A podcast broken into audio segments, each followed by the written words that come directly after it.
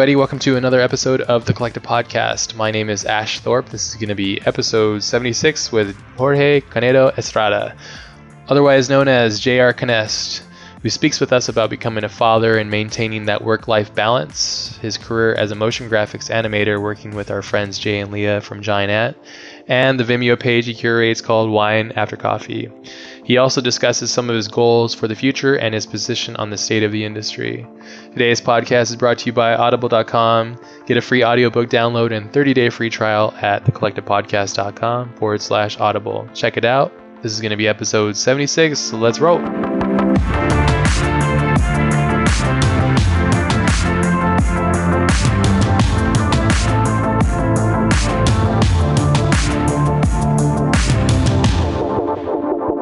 Yeah, I feel bad. I just realized I was like, oh, yeah, you have a baby. And I was like, oh, no, I'm calling really late and I don't want to be that guy. no, no. Well, you, you have you have your you have you have kids as well, right? Yeah, I have, but she's she's older now, so we don't have that problem, the baby sleeping problem. So. Yeah, no, this little dude is is just four and a half months.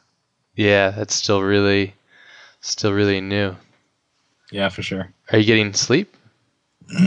yeah, he's actually been fairly good. Um, last few weeks, last month, I should say, he's been kind of sleeping through the night on and off. So that's that's good.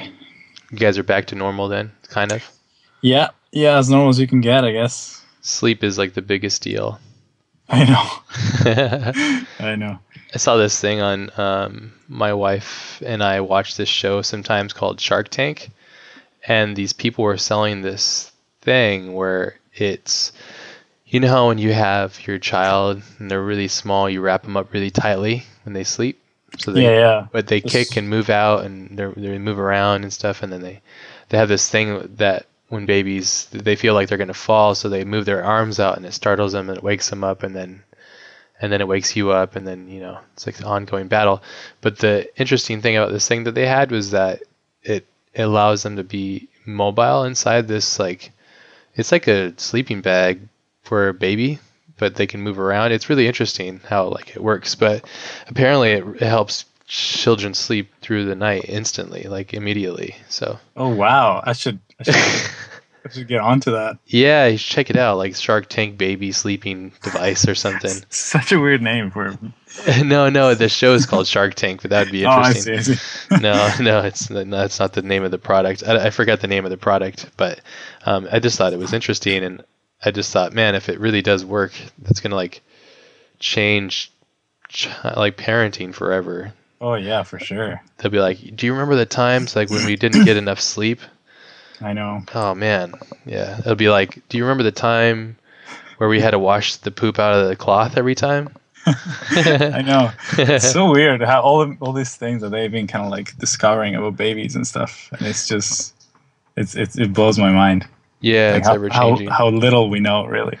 Yeah, but that's how we, that's pretty much how it is with everything, though. Really, so. Yeah, that's true. But I'm happy we're finally talking. It's been a long time, you know. As you know, I'm an admirer of your stuff. We've been chatting off and on for a couple years now, I think. Yeah, I was actually like going through my Gmail. I think like the first time we connected was like in 2012 or something. Yeah, it's been a while. So and we were just like, "Oh, I love your work," and I was like, "Oh, I love your work."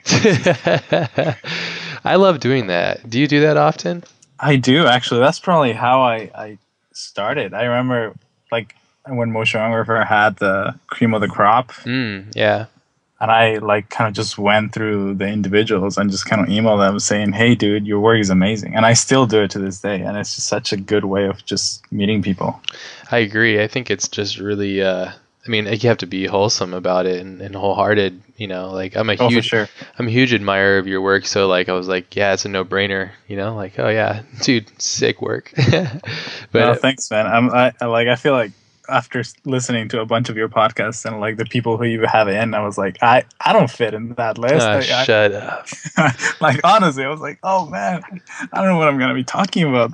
So much to talk about, especially because you're a new dad and you're working at the studio and you got all this stuff going on. I mean, that's one thing I really, I mean, we, I want to definitely talk about art and design and, and motion and the art of motion because I think there's very few people that um, that I know of that really have that sensational quality of motion like you do. Uh, Alistair has it. He's he's an exceptional motion designer as well. And there's there's quite a few people that are really close, but I don't Thanks, know, like that's that means a lot coming from you. yeah, it's amazing. Well, I think it's like anytime I think I really like something, I can tell that somebody has really put a lot of time into whatever it is, and I just feel that you put the extra ten percent into the stuff that you do, and it speaks to me, and I'm sure like to Jay and Leah and everybody there, and you know all your fans and everybody else. But yeah, so yeah, no, it's really cool. It's uh, it's awesome to be able to chat with you though, and just kind of get some more information about like where you come from and what inspires you and how you got to be where you're at and what you think of certain things. So yeah, Yeah, for sure. I, I'm excited. Thanks. Thanks for thanks for inviting me. yeah, yeah, man. Ob- yeah, like I said, obviously. And so, I mean, we can just jump right in, just start talking about whatever. What's what's what's what's got you excited right now? Oh man, uh, I was actually going to talk about this later on, but uh, uh, right now, actually, um, the thing that has been getting me pretty excited is kind of like similarly to what we were talking about earlier on, just kind of connecting with with kind of other motion or designers or illustrators or just talented people in general. Yeah, And um, I remember when um, Sander, I don't know if you know, you probably know his work, Sander Van Dijk. He's a um, Dutch guy. He's a Mhm. Buck New York right now. Um, you should bring him in. Actually, that guy is such a like keyframe genius.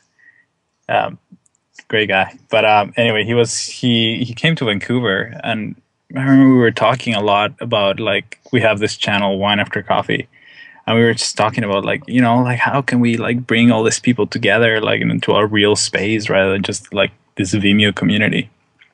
We were talking about about like all this bunch of ideas, and eventually we decided we were gonna make this little coffee meetup for like designers and stuff, and that evolved into what we're kind of like trying to make a festival, and like here in in in Vancouver, and like kind of like a big party just to bring all this like amazing talented people to one room and just kind of like hang out with them. And like yeah so we're just like having i don't know just doing a bunch of research how actually make this happen which is way much more work than i thought. Yeah, it's- it's just You're like a mini convention kind of thing, huh? yeah yeah for sure. And like we, we're planning for like next year uh, but like there's so many logistics and stuff and that's just kind of been keeping me busy which is kind of interesting because it's like kind of outside the computer type thing like actually calling people and meeting them and like people who i have never like thought i would talk to like technical directors and like just like all this stuff that actually takes place in real places. And just so much to learn from those people. It's really exciting. Yeah, man, that's awesome. Do you need help? Well, I was gonna invite you to come by and speak because a bunch of people want to hear you, man. Oh no, I didn't mean for me to put myself into that. What I was gonna say is, if there's anybody listening that uh, there's, I think we've the the audience has gotten so broad and it's growing so much, and there's there's so much love like with the podcast and the community. And if you have, if you're seeking out help, you know, perhaps like you can use this moment or the podcast maybe you know like Yeah. throw that out there if any i mean i'm just i don't know if that's what you need i'm just suggesting it because i'm there might be somebody that's really good at producing or organizing things and getting people together and that would want to be around artists and stuff or haven't really quite made it as themselves as motion designers or designers but they want to be in that around that space and they're but they're really good at organizing things or something you know i don't know so Yeah, no, I, I absolutely actually like uh, I've been like that's kind of what I've been doing, just kind of reaching out to people, and if anybody want listening wants to get involved with this, just just um, just email me. Um, but um, yeah, actually, it's I awesome like I was able to like talk to Justin uh, Justin Cone because he's he's uh, done the F5 in New York. yeah i was going to say that yeah there was this guy Caspian that just moved from Australia and he was involved with PauseFest hmm. and uh, like all of a sudden all these people that have actually experience with these things uh, they've been kind of like giving their input and like things are actually happening which Yeah. is super exciting so if there's anybody absolutely but I did mean that I, like uh, we send a survey out there and people are still replying and stuff um, about like what would people want to expect and especially who would they want to see. And your name has come up so many times. Wow, that's Like, I'm- amazing. I'm not even joking. People can't And- get enough, huh?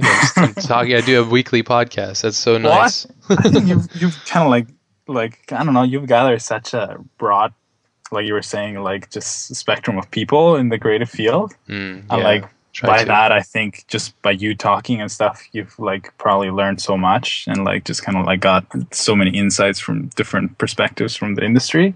Yeah, And like people just love that stuff. I, I love that stuff. So I think if you were, you know, if you wanted to come next year to Vancouver, you're more than invited.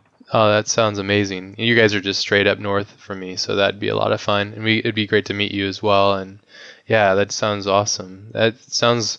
I know it's it's a lot of work. So it's not, I mean, these things are always seem like they're pretty simple, but yeah. I remember uh, going out to Graphic Graphika Manila. And uh, my buddies who set that up, my friends, uh, man, I just I could see it on their faces the day of the event. It's like, oh man, I'm That's so what I'm glad I just have to. I just have one talk, you know. So, but I think if you have like really good help and you have people that are, um, just you know there to help you and they're because they love it, um, it'll go super smooth, you know. Like it seems like those are the most successful events that I've been to. Is just everybody's into it for the, all the right reasons, you know, and and it just kind yeah, of for sure. Breaks down. But that sounds like a lot of fun. You're gonna get such a fun experience out of that, I think, because it's such a different thing, you know, such a different uh, experience, like you were saying, you know.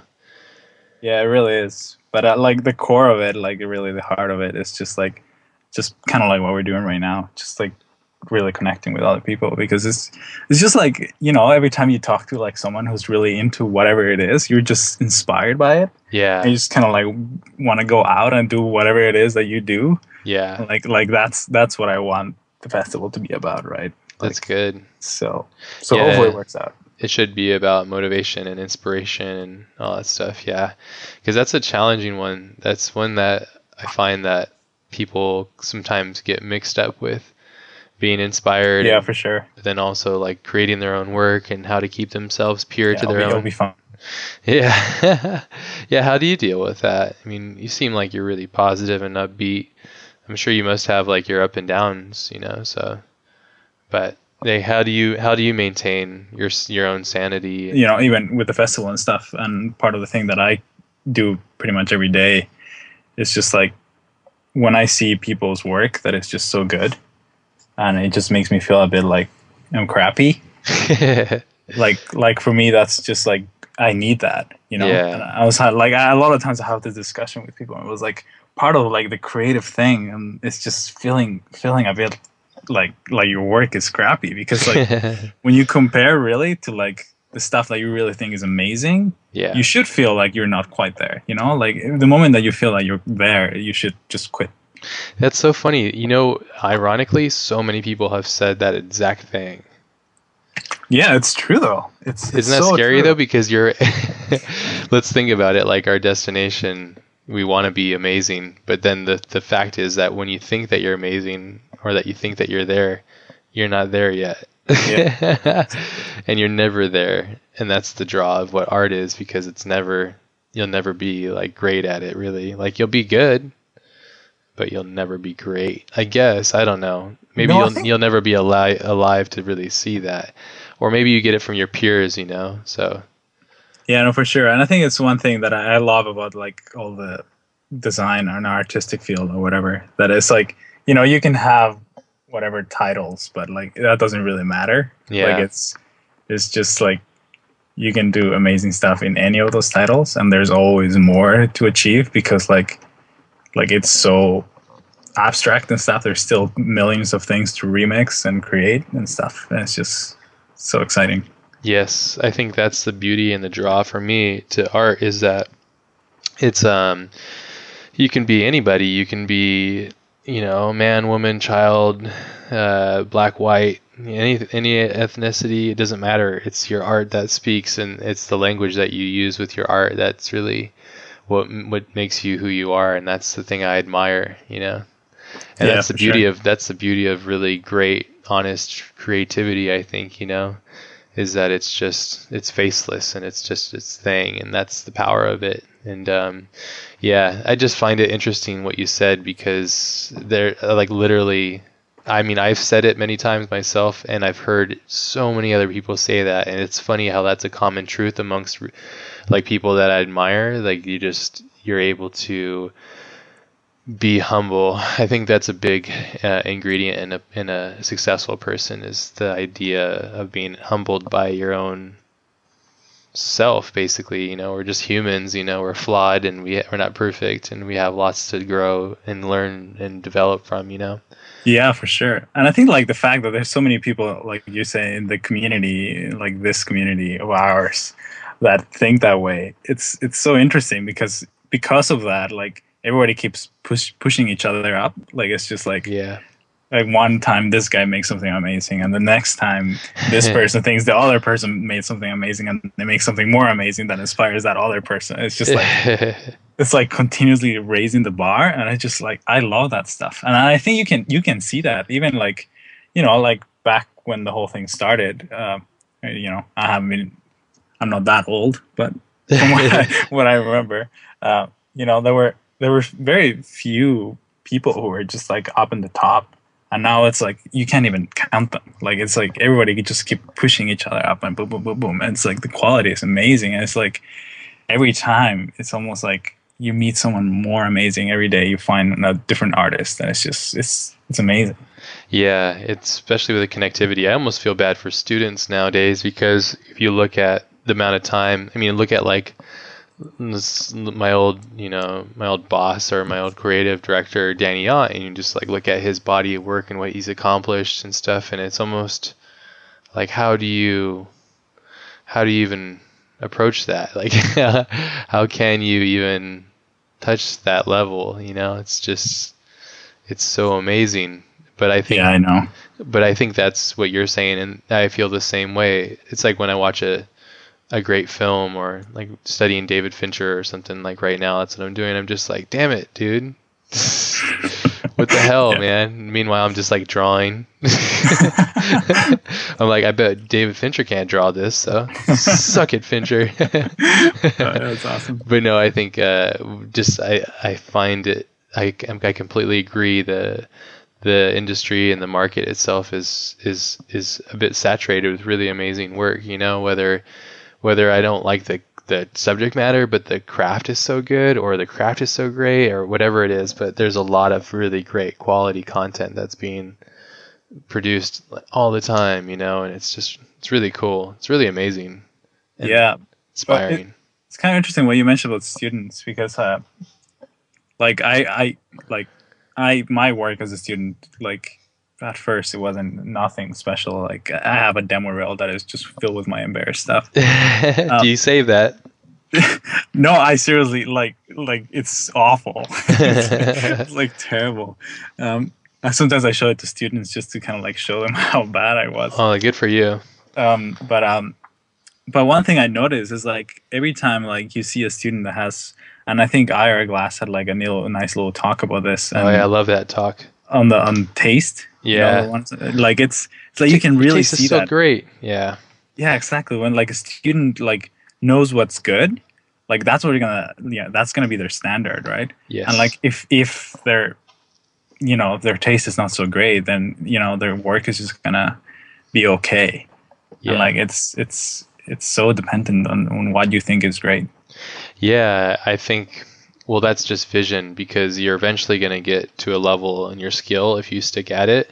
You're eventually going to get to that level. You're going to be great one day, but yeah, you got to keep your mind on the prize. Like, look at the best, look at the best person out there. And I don't know if this is good advice. I don't think there's any way to give any advice to anybody creatively, but I just, it's like almost, it's almost like I'm talking to myself. But yeah, I agree. I think that you got to compare yourself to the greatest out there and then see where you look in comparison and be honest about it and and and then and then keep pushing. And then eventually there's this one artist that I really admire and his name's Iain McCaig and he was saying that he was he was uh, one day he was drawing and he was like oh, drawing so hard and he's like oh I need to draw some grass. Okay well like how does like um, Rockwell draw gl- grass. Like, let me look in the books and uh, Mm. oh, how does this other guy draw grass? And then all of a sudden he looked outside and he saw this grass in his yard and he's like, I don't need them anymore. I can just do it myself. I know what grass is, you know, and and I Mm. think that release, you know, is what I'm saying is like high level artists where the moment where you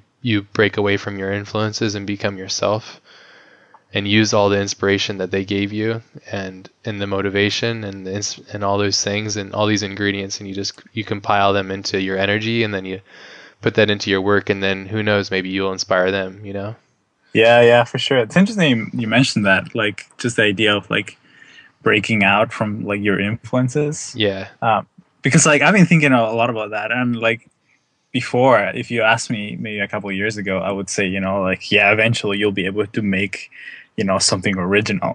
But like I don't know if it's just me being cynical, but like the more and more I think about it, it's like there isn't really such a thing, you know, like originality lo- yeah, like it's like like in a way we're just remixing things, right? yeah it's just like constantly like putting things together in a different way but like i don't know it's just like it's it's like you're always influenced by something it's just like originality is really just like the different ways i think how you've been influenced. I don't know if you agree with it yeah. well you got to think of you got to break down like the human psyche and the consciousness of uh, into its core. For me the human consciousness is about like surroundings interaction reaction you know and it's just compu- continual repetition. And since we are human beings of the flesh and we live on this planet that holds us by gravity like there's going to be repetition that occurs you know as organic and random as human thought is there's still strings of thought that are consistent. And when you when you propose that to the concept of what art is and visual um, i don't know visual entertainment or whatever yeah there's going to be a lot of repetition because of standards right? You know like you wouldn't put these two colors together if you were trying to invoke this motion. so like right those emotions go with those colors and then you start to get rhythms and patterns and habits and stuff that occur. And so yeah i've i've been really i've been thinking about that psychological question for years now because i'm like you know what is original? Once you think something's original like i once saw a film i can't remember the name of it and i was like this is so cool. I've never seen a film like this. And then years later i saw another film and i found out it was made before the other one. I go fuck man. Like it was just an inspiration you know from the other artist. And i go uh, then it's just like there's nothing, you know. It made me realize that I I once thought that was original, but it isn't. But I guess the act of just doing something is your own originality, and I don't know. It's a mind fuck.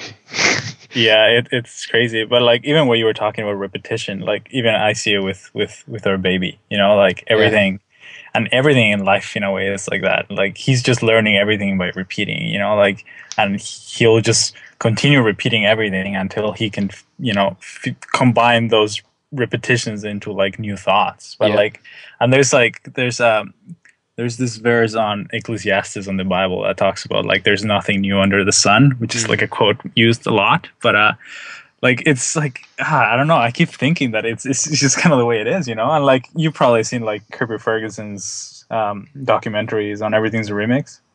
yeah, yeah, I love that. It's a really Yeah. great, really great analysis. It's it's great, and like I love to just kind of come back to it. And uh, like at first it was like, oh man, like that just kind of kills the idea of creativity and originality. But then I like, not really. Like No, I don't It's, like it just it's just being honest about what we're doing.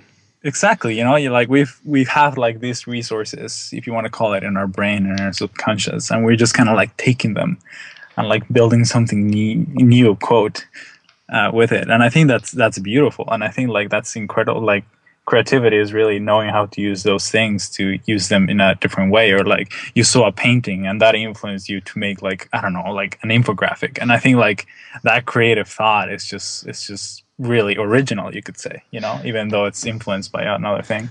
I think we're on the verge as a species onto we're on the verge of something really big. I feel that um, there's something that's happening with the way I look at the world. Maybe it's because I'm getting older and more mature in the way I approach my perspective on the planet and in, in our species and how we interact. But I feel like we're on the verge of something big, a next big breakaway, which is going to uh, I think that's going to change a lot of things. Our perception of many things is going to have to shift consciously, Mm. and um, and I don't know, you know, whether it's good or bad. I just, I don't I don't know the answer to that, obviously. But and the reason why I say that is because um, there's remixes of remix of remix, okay, and but they're but these things are based off of like let's this let's use music for example, okay, so um, so like the first instrument that was created, I don't even know what this is, but or what the details of that first instrument or when music was not necessarily discovered because music's almost always there. It's just a matter of us recognizing certain things together in correlation. And right. so imagine like so the first I'm gonna get deep here, so let's try and see if I can keep my my, my, thought go process go going because I love this this uh, theory theory of, of mankind and, and our consciousness and, and, cognitive thinking and all this, this stuff fascinates me. So so like let's use music for example. So we have music as a as this thing that we interact with that uh, pushes our emotions and stuff. So the first instrument, and then all the way to now, what we have now, which is um, really precise. Uh, not everything, obviously. Some musicians use their music and they're not precise, and everybody has their own way of consuming music. But let's just say in my life now, like I use a digital, I use a computer, and I listen to audio waves that are digitized that are well produced and there's all these different things. Like today I was listening to an audiobook, I was listening to Gone Girl, the audiobook for Gone Girl, and then I was listening to like um, uh, Cliff Martinez's score for Solaris, and then some other like crazy metal music or something. But it's all these different things, but the differences of where these originate these original sounds that came from, and then the delineation or whatever this these divided things that come off and spar off. I'm just wondering that what's music going to be like in 50 years you know yeah yeah is it going to be continually like a Will Smith remix of something, or is it going to be something unique? And I, and I think that it it could possibly be something completely new and unique. But I think that's more about figuring out what makes music to us music, and and also you know art and what why we use art as a communicative language and you know whether like this whole virtual reality takes way and there's a metaverse and all that stuff how people interact in that space and so it's really crazy thinking. My mind. Yeah, no, I, I, no, I think I, I, am totally with you. Like all that stuff fascinates me as well, and I, and like it's interesting what you were saying. You know, like in a way, you were talking about the instruments and how, in a way, the instruments kind of influence the type of music that came out. Like it's, and like I think there is, there is definitely something to that. How the tools kind of like in a way define what the next thing is and yes. like I'm just thinking, like even in our lifetime, you know, like animation wise, like I'm just talking about like how After Effects is like the monopoly on animation, basically. Mm-hmm. And I just think like how the fact that After Effects came out really defined this whole world that like is probably the reason why we're talking about, you know, like like the whole motion graphics or whatever. Like how it was defined in a way by the tool it created parameters which in which you work in, you know, and push. Yeah, exactly. Expand upon Photoshop. Think about the word Photoshop. It's common knowledge now. It's common language. People use it in films. I mean, it's everybody's like, oh, just Photoshop. Yeah, it's it. even a verb. It yeah, is. Yeah, it's yeah, interesting. Sure. But sorry, you were saying. No, no, no. Like that's kind of like even though like the idea of animation and whatever, like even drawing in rocks or whatever, like was still there in in, in human in humankind, if you want to say that. But like the tool really pushed it to a different level. And yeah. It's, it's, not like it, it invented it, but it just kind of like created this new playground for the, the mind just kind of to, to go crazy. And well, I, like I, I, it'd be very interesting to see kind of like you were talking about, like just with VR and like oh, like all these new things that are coming out. Like I don't even know what we're gonna be doing. You know, like in like not even fifty years. I'm talking about like five years. Like the whole industry might just completely change. You know? Yeah. Well, it's changing constantly and that's what's cool about it too. Is it raining in your car? is, huh? Yeah, can you hear it? It's cool. I like that. It's like some ambiance. For those that are listening, he's in his car right now because he's an awesome dad and he doesn't want to wake up his baby. So that's how much he wants to do the podcast. So you rock, sir. What yeah. I was what I was gonna say is I think when you look at the the industry and what it's become and all these things and these parameters things like photoshop or adobe illustrator these programs these constructs of ideas basically taking in and readapting. And you talked about animation. I mean i look back to original animation um, a long time ago and how that all worked. And and then you go into the disney years where it's got this beautiful hand drawn quality to things and it's just kind of amazing the rotoscoping technology or however they however they, they figured out how to do like Snow White for example and stuff. And then uh, now we have like the dawn of Pixar which is just they've, they've made such beautiful films amazing experiences. And but the, deep down the whole thing beyond beyond beyond all the craft is is the is the energy I think. It's the the human connection. There's Yeah. this there's this documentary I watched I think it was like last week. It's called Cave of Forgotten Dreams. Have you heard of that No. yeah, I think we've we've shared and talked a little bit about documentaries. This one's really good. Yeah. It's a it's like this um, cave that these like explorers randomly found up in like up in France, up in the hills of France, and uh, inside there was something happened where this part of the land kind of crashed upon itself and sealed in this cave that had um, these drawings from very ancient human beings, but there's these beautiful chalk drawings of like all these animals that obviously don't exist in France anymore. So it was so long ago when the earth was shifted a little bit more where there was like rhinoceroses and stuff that lived in France and that area. So, but it was just crazy to think um, it's so old. It's very, very old. And to think that even then we were getting the ideas that of things we were witnessing but Mhm. we're conveying them through a different language. And that just goes to show how unique and interesting we are as a species, as a group of people, how we're constantly trying to communicate and how often we are la- we're lacking communication skills, you know, in a certain way or just expressing emotion and stuff and but it's really interesting. You should check it out. Like the way they they they the the artist or the creator of these drawings. I don't know how many were involved, but there's all this motion and dramatic stuff to it. It would be funny if it was a big hoax. It's not though. It's, it's scientific. Like they broke it all down. and Stuff. It's pretty amazing. But um, Yeah, I'll definitely check it out. That sounds Yeah. awesome. it is really cool. It's a little bit slow, and you know, it's it's got its it's got a pace to it that's interesting. But um, I just thought it was fascinating because uh, you know, flash forward to like you know pen and paper, and then flash forward to, d- to digital stuff, and then let's go beyond the digital stuff and like let's go into the virtual realm and imagine using your cognitive thought and imagination and being able to build worlds, kind of like what they were doing in Inception with dreams Yeah. imagine experiences like that and you know i don't know if that's possible or if it's going to be possible or how that'll Well, work I, I think that's that's really where it's going. Uh, like I don't know, like like I think uh, do you see like David O'Reilly's video game he made, no Mountain or something? Mm-mm, look it up go ahead Um, it's uh like I don't want to give any review about the game, but like it seemed pretty stupid to me. but there was one element about the whole game. It's like you're basically watching a mountain just kind of go through these phases, and you know David O'Reilly, he just likes to mess up with people. Mm. Uh, but uh, like one thing that I thought it was very interesting, and then later on I read an article on it. It was basically a review of this little game, and uh, it was the fact that you, like at the beginning of the video game, or if you want to call it a video game, like you basically have like this white canvas, and you kind of like just kind of like sketch up things or like draw things, and um, because it's asking you how do you feel, or I can't remember what it was. It was something kind of like philosophical like that. And then you just kind of draw on it, and then based on that drawing, it was what generated the look of the mountain, basically.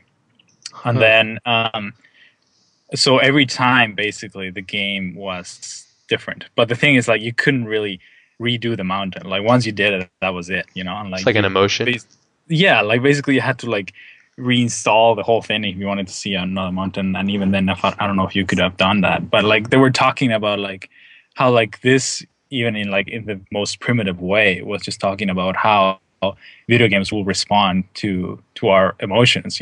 You know, like in a way like you'll define what the story will be um, by like answering certain questions or like just even like whatever like you'll define your own stories and like that's just like such a different way of thinking of like storytelling in general. Oh yeah. Like it's like a It's not- whole different level. It's not somebody sitting you down and telling you a story. It's like you creating your own story which is interesting. I think that one thing that's really made us as a species continue and grow and thrive has been our obviously our collaboration you know like we can't procreate and stuff without it. And and that comes from like empathy and all these different things and, and ingredients that make ourselves whole. But yeah, I just find I think that what you're saying, the psychological touch of what that means and what it does and how it's going to affect the way we create and, and interact with things on an entertainment level is very interesting. You know, it's very interesting stuff.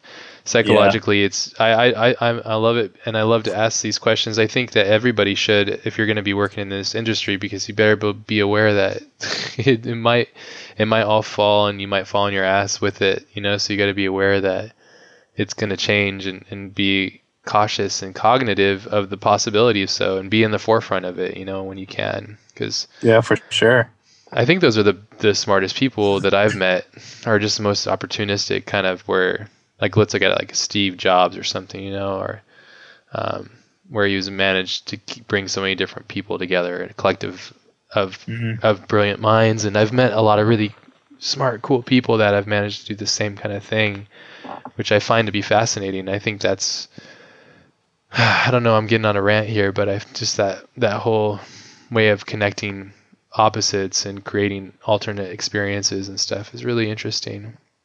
Yeah, no, for sure. And I think like one thing that like those people have in common that I've noticed is that they're so tool independent. Really, like they just like they're so forward thinking yeah. that they don't really think about the tools.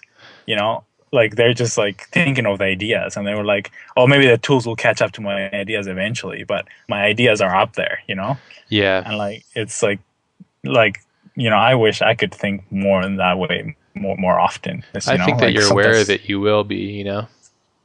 Yeah well hopefully. I had a job interview one time where they're asking me to kind of explain myself and my current status of my career and i was explaining to them how I'm trying to be more of an idea person than anything.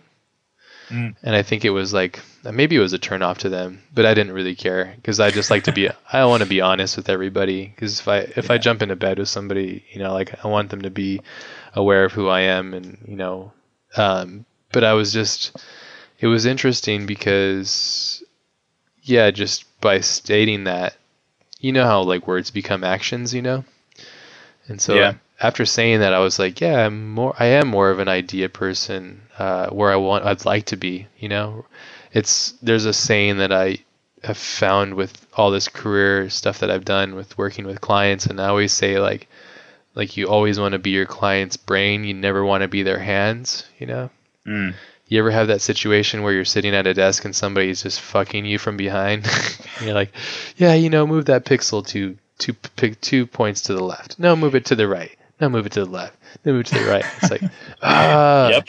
yeah, we all we've all been there, you know. But I think that um, I think the the big idea basically is is the most important thing, and uh, not the most important thing. Uh, execution is just as important, if not more, because that's when you can actually see the idea beyond itself, you know. But yeah, I think that's a really a really good place to be. I've noticed that everybody that I've studied really closely and, and admired, like let's say like Stanley Kubrick or any of these authors or scientists or whatever, they've all been big on I- bigger ideas and pushing forward through the things, you know. And the really successful ones are on that threshold where they're able to have really vast ideas, but they're just they're just barely able to explain and use the tools and manipulate people's time and abilities to to manifest their ideas you know? Yeah that's the other thing i was going to say. Like sometimes as important as the idea is just being able to like i don't want to say sell it but basically sell it. Like it's absolutely especially with clients like if you if you have an amazing idea and it's happened to me a bunch of times then i'm like oh man i could have explained that better. I could have sold that better. I could have been more excited about it. Like i could have gained their trust instead of them like oh well i don't know about that. Let's just do what i said. It's like so important in like this industry you know? It's like oh man like you really need to believe in it to be able to sell it. And uh, yeah. it's it's tough like do you have a hard time with that? I have a real hard time with that. If i'm not feeling yeah. it i can't do it it happens like rarely. It just happens that like I really like like I want to sell it that I actually am able to, but like most of the times it's just like you kind of start like giving up a bit, a bit. Like it just when they're, especially when clients are kind of hard, they just kind of start killing the flame and killing the flame to the point that you're like, oh well, whatever. Yeah, and it's just so sad when that happens. I hate when that happens. Yeah, I feel like a, a failure. I'm not good enough when that stuff happens. But I also realize and I'm aware, and I try to be aware of the idea that not everything like it's weird. I often co- find myself contemplating like, um, you know, the idea of what art is to me or creativity is is is a very free flowing thing. It's completely opposite to what business is, which is very regiment and, and clean and precise and accurate. For me, at least, creative creativity is is is emotion, it's feeling, it's sensation. It's like being in love. You know, you, you you can never replicate it, but you can you can really feel it if you're aware of it. And I think that the the the problem with merging those two, you get a big conflict. You know, like a conflict of interest. And I think if you can manage balance the two of them together, is you can be very successful. But it's really challenging. It's very hard to do. At least yeah, from, yeah, from no, absolutely. Like especially when there's like a clear reward like you know like there's monetary value involved. Yeah. And like like you know like um yeah the what was it called? Like the candle problem or something that they use in psychology once in a while? What's that? Uh you should look it. it up. It's basically like uh, I just looked it up like recently, and I just got fascinated by it because hmm. uh, the candle theory, the candle, the candle problem, candle theory, something like that those who are into psychology out there might be making fun of me. But um, candle problem. Yeah, so basically, like they put the person or the subject into this room where there's like a table, hmm. and they give them like a box with one of those like pinboard thingies, mm-hmm. um, and then there's a candle, and then they have like uh, one of those like just matches basically, um, and like the task is that they need to uh, have the candle I can't remember what the exact instructions are. Have the candle uh, hanging from the wall or like attached to the wall, mm-hmm. so that when it's turned on, none of it drips on the table. And um, so that's kind of like that's a task, and like you know they run a bunch of tests with people and see. I want to give the solution out there because I'll, I'll let people just kind of look it up, and I'll let you look it up. But uh, there's a little video that explains how people responded to, you know, solving that problem when they told them that there was money if they got it versus there's no money if you solve it when you when you you know when you finish it. Mm-hmm. and surprisingly it was like because you need to use the, your creative part of your brain. The people who were told that you were gonna get money uh, if you solve it like very very few of them were able to solve it in a right way because like their brain kind of moved into like oh i'm gonna get money. And then the people who were told oh there's no reward basically. Like they were able to actually connect with their creative part of their brain and actually solve the problem. That makes like absolute much, sense. Yeah and like, like i feel like that's kind of like that's a balance that we need to figure out you know like even though we are working in a business and we're working for a client like sometimes you just need to forget about those things in order to be able to come up with a good idea and then come back to the your business brain, I guess. And it's it's such a challenge, but like I think in a way it's kind of fun that we get to that, you know, like that we're not limited to one side or the other. Sure. That we get to bounce from one side to the other. I think that's really cool. It's all broken broken down to choices, you know, like when we decided to go, hey, we're gonna be like the odd duck in the society and go do art for a living. The other people might have been like, I'm gonna go follow this path and be a business person. You know, it's more regiment and it's it's consistent and I think by making those choices early on, then we're left at the now we're in this this situation where we're doing it professionally, thankfully, yeah. and um, yeah, there's all these like weird little nuances that come along with the territory of being a creative person or an artist and trying to find that balance between you know making something amazing, fulfilling your own voice and your own destination, and and then you know creating something that the client's also going to feel benefited from. I always try to remember and remind myself and, and kindly and, and patiently remind my clients or whoever that if they forget that they've hired me for myself, you know, mm. I say I always say is there's a reason why we're together, you know, like I'm going to complement your weaknesses with my strengths and vice versa, you know, so I can't pay myself out of nothing, so you got to help right. me out.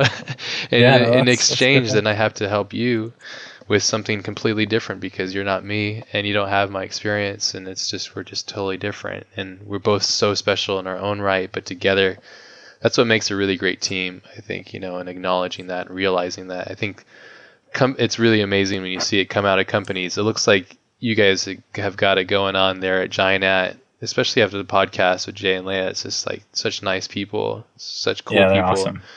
and they got you there, which I found I was like, oh, that's so cool. I, I could I was like, man, he must be working there because I started seeing the work. I was like, this is so awesome. Like, this is that's really cool that you're there too. And Oh, there's an amazing team in there. the mantra there sounds really great. You know, just like do good things, make the work that you would want to make, and attract the right clients and stuff. Yeah, no, they they have a really really awesome um, ethos, if you want to call it. Yeah. Um, but I was gonna ask you actually when you were talking about clients, like I guess like how how you have you found it? Like now that you're working, I don't know how long you've been kind of like fully freelancing, but now that you're working more directly with clients and stuff. Yeah, it's been it's it gets better each each time.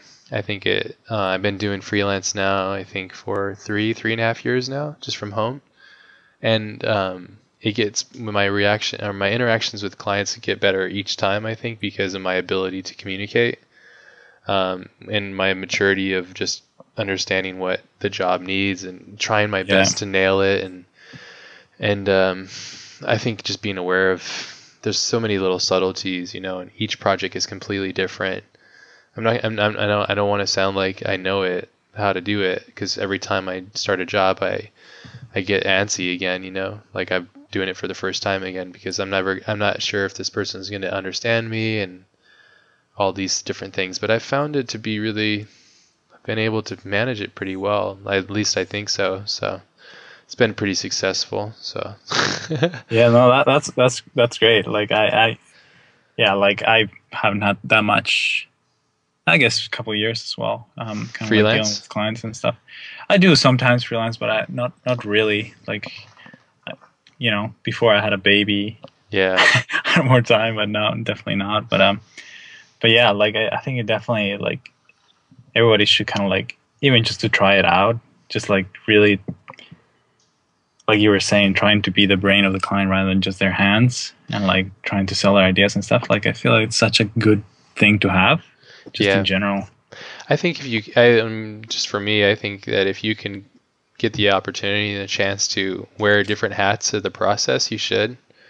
You know, uh, that's one thing I really love and admire about a lot of the things in the Japanese culture is is the system of of um, development is from what I understand. Like let's just use like tattooing for example, or or even like jujitsu for example, or something. You know, like the belt system and and from from the way that we work in, in my camp or my dojo or whatever it's like you you get your belt based off of your own off of like your coach or your your sensei or whatever you want to call them it's based off of their judgment and Hmm. you and you if you excel one belt then you've gone from the grunt to the next level but you're helping the guy behind you Hmm. and he's helping you and it's like and then the guy above you is helping you. And so it's like you're constantly helping one another to get better to grow. But nobody is going to be the master necessarily because there is no such thing but you're just continually building yourself. And so what i'm saying back to the point of wearing multiple hats is you should let's like say for example like with being a director you should go and talk to your director of photography and just nerd out on what he does and or go work as a DP or learn sound and understand those processes. That's that's a very being a director is huge. It's a very big task. You break it down to something very small, obviously, and you know, like comics, like learn how to pencil, and then learn how to ink, and then learn how to letter, then learn how to color, then learn how to write, then learn how to build, learn how to do all these things, and learn how to print, learn how to, you know, publish and all this stuff. There's all those different processes. I think that it's important. The same as like what you're saying. I think it's important also freelance so you can understand the good and the bad of it because it's not easy. it's never consistent and it's always all over the place. But Yeah, Yeah, I'm rambling. Yeah, all for sure. No, no, no. That's These late night podcasts. those are the best, man. Getting into psychology and ranting with clients. there's there's so much to talk about though. Like there really is, and I think that um, just these questions are they're so broad and and it's hard to really touch base on the big concepts even in a conversation like this. You know, have your has your interaction with clients been have you been able to mature and, and get yourself to a certain place creatively? yeah, I, I, I like to think so. like Yeah. I've I've been like dealing more and more with clients and I remember at first I had really had no idea what I was I doing. And I think like one of the first times that I had to deal with like a real client other than like friends of friends type thing was like was for like this Google project that we did with uh, like right after school basically and it was like pretty small and you know it's it's okay I guess. I don't especially like it anymore. Um Is this back in Bolivia? no, actually, this was um, right. Like after school, I came back to Mexico for a few months Mm. um, because that's where my my my mom, mom and my siblings live. Um, um, but uh, that's where I did it, and like a friend from school helped me out with it. But uh, I remember like you know like it was a lot of like learning how to do this thing. You know like like just like okay, what do you do with like the client? Like and like trying to talk to them and like just like making them feel like I, I realized like half of it is just making them feel like like you know what you're doing even though when you're not sure what you're doing you know? Like it's just like like pouring out confidence to them so they can trust you. Um yeah, And it's it's- selling it's- it. yeah and like after that i like yeah it's definitely helped me quite a bit and now like i'm much more comfortable. Like even at giant ant sometimes i um i'm kind of like helping out talking about whatever concepts and stuff um which has been really amazing and like it's really cool that like jay and leah like they trust they trust us. Yeah. uh, like that's that's it's really awesome. Like whoever wants to really step up and like you know take over whatever project or like even like start selling ideas to clients and stuff they would they would let them and encourage it. And like it's just such a good environment to be. Yeah, because you actually get to be a part of the ownership of it, and then you know uh, that's just yeah, it's just smart leadership, really. You know, like if I think if you try to undermine everybody and you micromanage everybody, it just shows a lack of trust, and then it shows a a lack of connection with your with your team. You know, and and uh, if you can if you can avoid that, I think that's really where you get the best out of people. You know, it's not easy managing people. You know, know it's a it's an art form completely in all of its own. I think and it's a challenging one too. My hat's off to any business owner. I've had the chance to starting some businesses, and I'm like, ugh, no thanks. it's way too scary, man. Like, yeah I, I i still have some dreams regarding to that we'll see what happens um you think I down kn- the road you're gonna start something up? Well, that's kind of the idea, but we'll see. We'll see how it goes. Um, I don't know. Like, like it's it's scary. Like Yeah. exactly what you said. Like, it, you know, it's just so much. You know, especially when like people are depending on their salaries and stuff. And Yeah, they have running the babies. thing, and yeah, exactly. And it's just like, oh man. Um, but at the same time, it's kind of like one of those things that it's like a little bug that came to me when I was like pretty young in my Mm. teens, not that long ago. Um, but but how, uh, how old are you, if you mind don't mind me asking? I'm 24 now. Ah, you're so young. Damn you. Yeah, yeah, you have a lot of fun stuff ahead of you, man. Oh, a lot of a lot to learn, man. Yeah. Uh, Yeah, but it's exciting. But yeah. Yeah, that's cool. I mean, having aspirations are really important. Do you have, is this something that just kind of came to you naturally, or is it something that you've always wanted to do? Yeah, I don't I don't know what sparked the whole idea. Actually, I was probably 15 or so, and I I was just like, man, it like I I guess is when I started to get really into motion graphics, and I was like, what is this whole deal, you know? Mm. And like. I had no idea how you did the things, and I was just looking at like stuff that motionographer posted on like Digital Kitchen and like Danny Yount, like you were mentioning, and like it was just like, man, these guys are amazing, and I had no idea what this was. And then later on, I realized, you know, after I guess Justin Cone kind of coined the whole motionographer idea, and Yeah. started learning it, and after that, I was like, that would be really cool to like, like do this for for the rest of my life. And like one of the first ideas that came to my head, I guess it was just like it would be cool to have a studio that does this. And um, um, yeah, I kind of like it's been there for a while. So so hopefully it happens. Don't worry, Jay and Leah.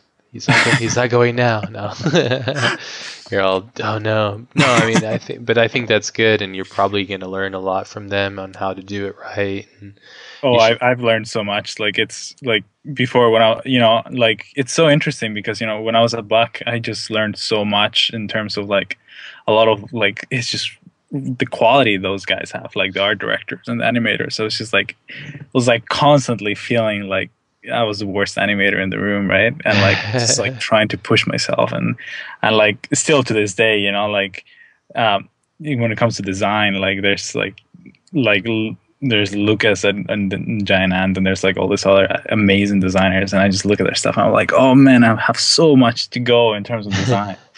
um, but like at Baki was like so much learning in that side, and all of a sudden, like when I came to Giant Ant, it was like still a lot of that side, and all of a sudden on top of that, the whole kind of like working out with teams and directing and like dealing with clients, and it was like this whole other aspect of the business always also added, and it's like I've learned so much from like just like these amazing teams, and yeah. it's just it's it's been amazing. Such a blessing.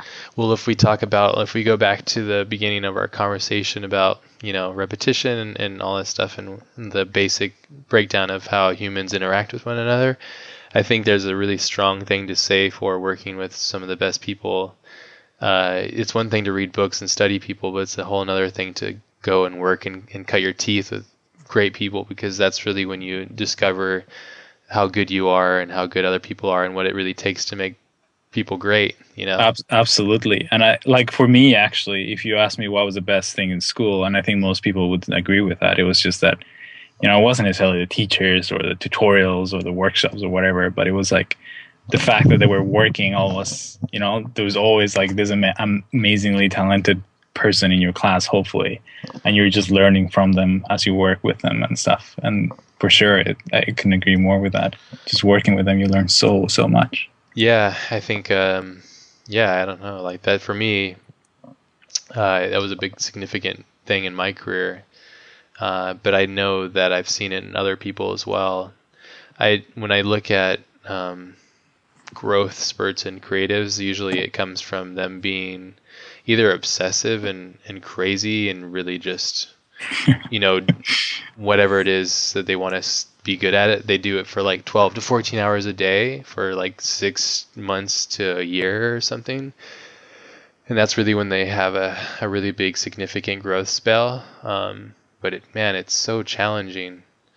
I know, and it gets just harder and harder. Like it does, like, it really just, does.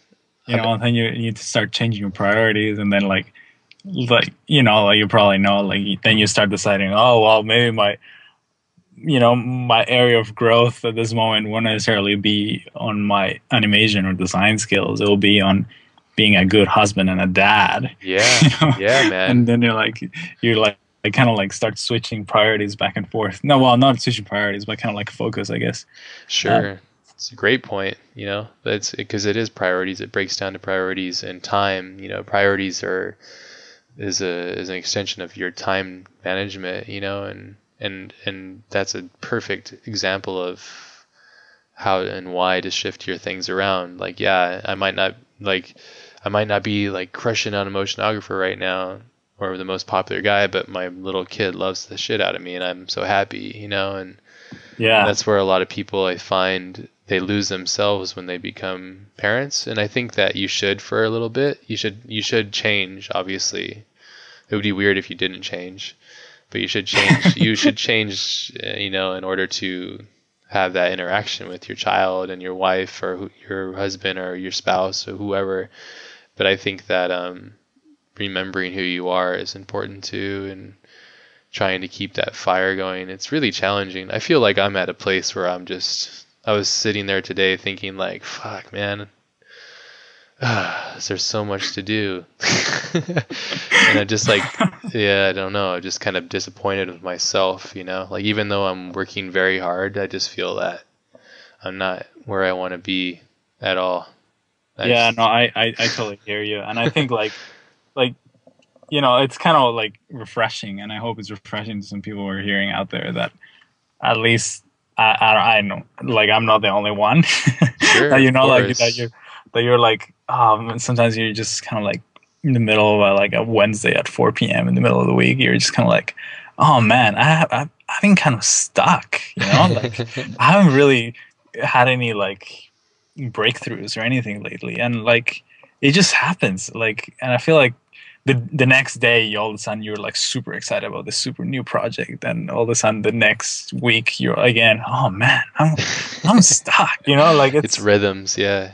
Like I know, like because sometimes I like just kind of like I come home tired at home, and I'm just like because I didn't feel like I did something really cool or whatever, and Fulfilling. I'm just talking to to to my wife Emilu, and she kind of gets it because she's a photographer. She's kind of like a bit in the creative area as well, oh, it's awesome. and like and um yeah, it's it's amazing. Um, but you know like so many times I I come home and I'm like oh man I just feel like I'm not doing anything cool lately, and, and then she's like you always say that. I was like I was like you always say that, and all of a sudden like next thing you know you're super excited about the next project and stuff, and it, it kind of is like that. You it's know a Like, drug too. It's a rhythm too. It's almost like we have PMS or something. Like you know, we have a ebbs and flows of creative spirit. You know, like there's my friend Anthony and I. We always laugh and talk about that scene The Shining where uh, yeah. Jack is trying to write, and she comes up, and his wife's just really nice, and she's like, you know, hey, how you doing? And he's just like, choose her a new one, just because she's like in his space. Yeah. Yeah. and I would never say that or be like that, but I like to anybody, you know. But I just sometimes like I have those moods where I'm just like, oh, like I'm so disappointed with myself. Like I haven't pushed myself. I think it's good to succumb a little bit of that energy to give Mm-hmm. it to yourself. But for me, I think you got to be cautious of not destroying yourself, though. Like I was, Yeah. I was telling my wife at dinner tonight, I was like, I just want to make everything amazing. I was like, is that so hard to ask? And she like looked at me like, yeah, it is. So shut up. but yeah, we tend to be a bit of perfectionists and want to do everything right. Yeah, or not even perfectionism. I mean, I guess so in our own concept of what that is. But I think it's just, you know, when you do something, you're like, okay, like I've accomplished that, and I'm moving on. But sometimes in life, you you hit a spell where you're like, damn, like I haven't felt that feeling for a little bit, you know. And I, for me, it's addicting. You know, it's an addiction, like that. Yeah, no, I, I, I agree. I agree. making something great. It's like, damn. I know. We always talk about make something great. That is so it's so freaking difficult. It's it's time usually. That's the bro- that's the bummer because then I know like okay, then I have to put like four thousand hours into this until it, and then it's going to be amazing. And then hopefully as you get older, it's like okay, now it's thirty five hundred, and now it's three thousand, and now it's two thousand, now it's one thousand. You know, and Yeah. you get smarter about how you do things in order to achieve that. I think the real key is just being ag- acknowledging the brilliance of it in the moment that you're doing it and being thankful for it. It's just damn, it's so challenging. Yeah, but like a big a big part of that, like you were saying, like I know I, I feel the same way sometimes. You know that you want to do everything right, yes. especially in the stuff that we do, and like part of being humble, I think, is just sometimes recognizing just that you can't. Yeah. you know and like and just finding really amazing people who who can and that you can collaborate and like i know, i know for a fact like yeah uh, that's happened to me so many times and i'm sure you have too you know like Oh yeah. Like you just kind of like let go a bit of you wanting to be the rock star of everything and like just finding really amazing people. And like it's just it's sometimes as rewarding or more rewarding you know like when like everybody's really into it and you can like share this vision and like just like make amazing things with other people. It's it's great. Like once you a lot of times it just requires for you to just humble. And it was like dude okay you you you could probably make those designs if you spend like 5000 hours to do it yeah. but you're better at like whatever if i'm talking to myself. You will be better at this at animating it. So why don't you just find someone amazing that will design it? Because you don't have all that time. Sure. and like focus on making like your part amazing and like collaborate in like the best way you can. And um sometimes you just you got to do that Yeah, I agree. That's a good way of looking at it because I mean, I guess it depends on your goal and your destination, you know, and how far you want to take certain things and how good you want to be. But yeah, I think um, yeah, I think that's a really great piece of advice for anybody. Really, is acknowledging your your weaknesses and strengths and complementing them with a great team.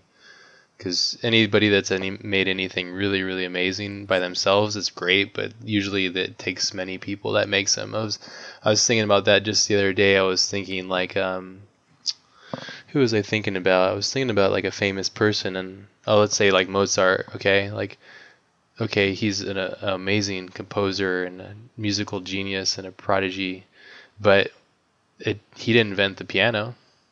Right. You know what I mean? Like there's he needed people to invent the piano, the violin, these other people, these craftsmen, these imaginative yeah, uh, just even the language, you know. Yes, yes. The musical language. Yes, but the the the thing, the reality that hit me was so profound. It kind of struck me as like a a thought of an advice. I, I, get these little pockets of inspiration. My brain just just like drops little nuggets on my. my I'm like, oh, that's so cool. Like, I don't know. Like, I have this weird brain mentor or something. But it was interesting to think that because it's absolutely true. And and uh, you know, like this is a bad example, but like Hitler couldn't have won the war without people following him. You know, like it takes many people to do something. You know, like powerful, good or bad Wait, did you say just Hitler won the war?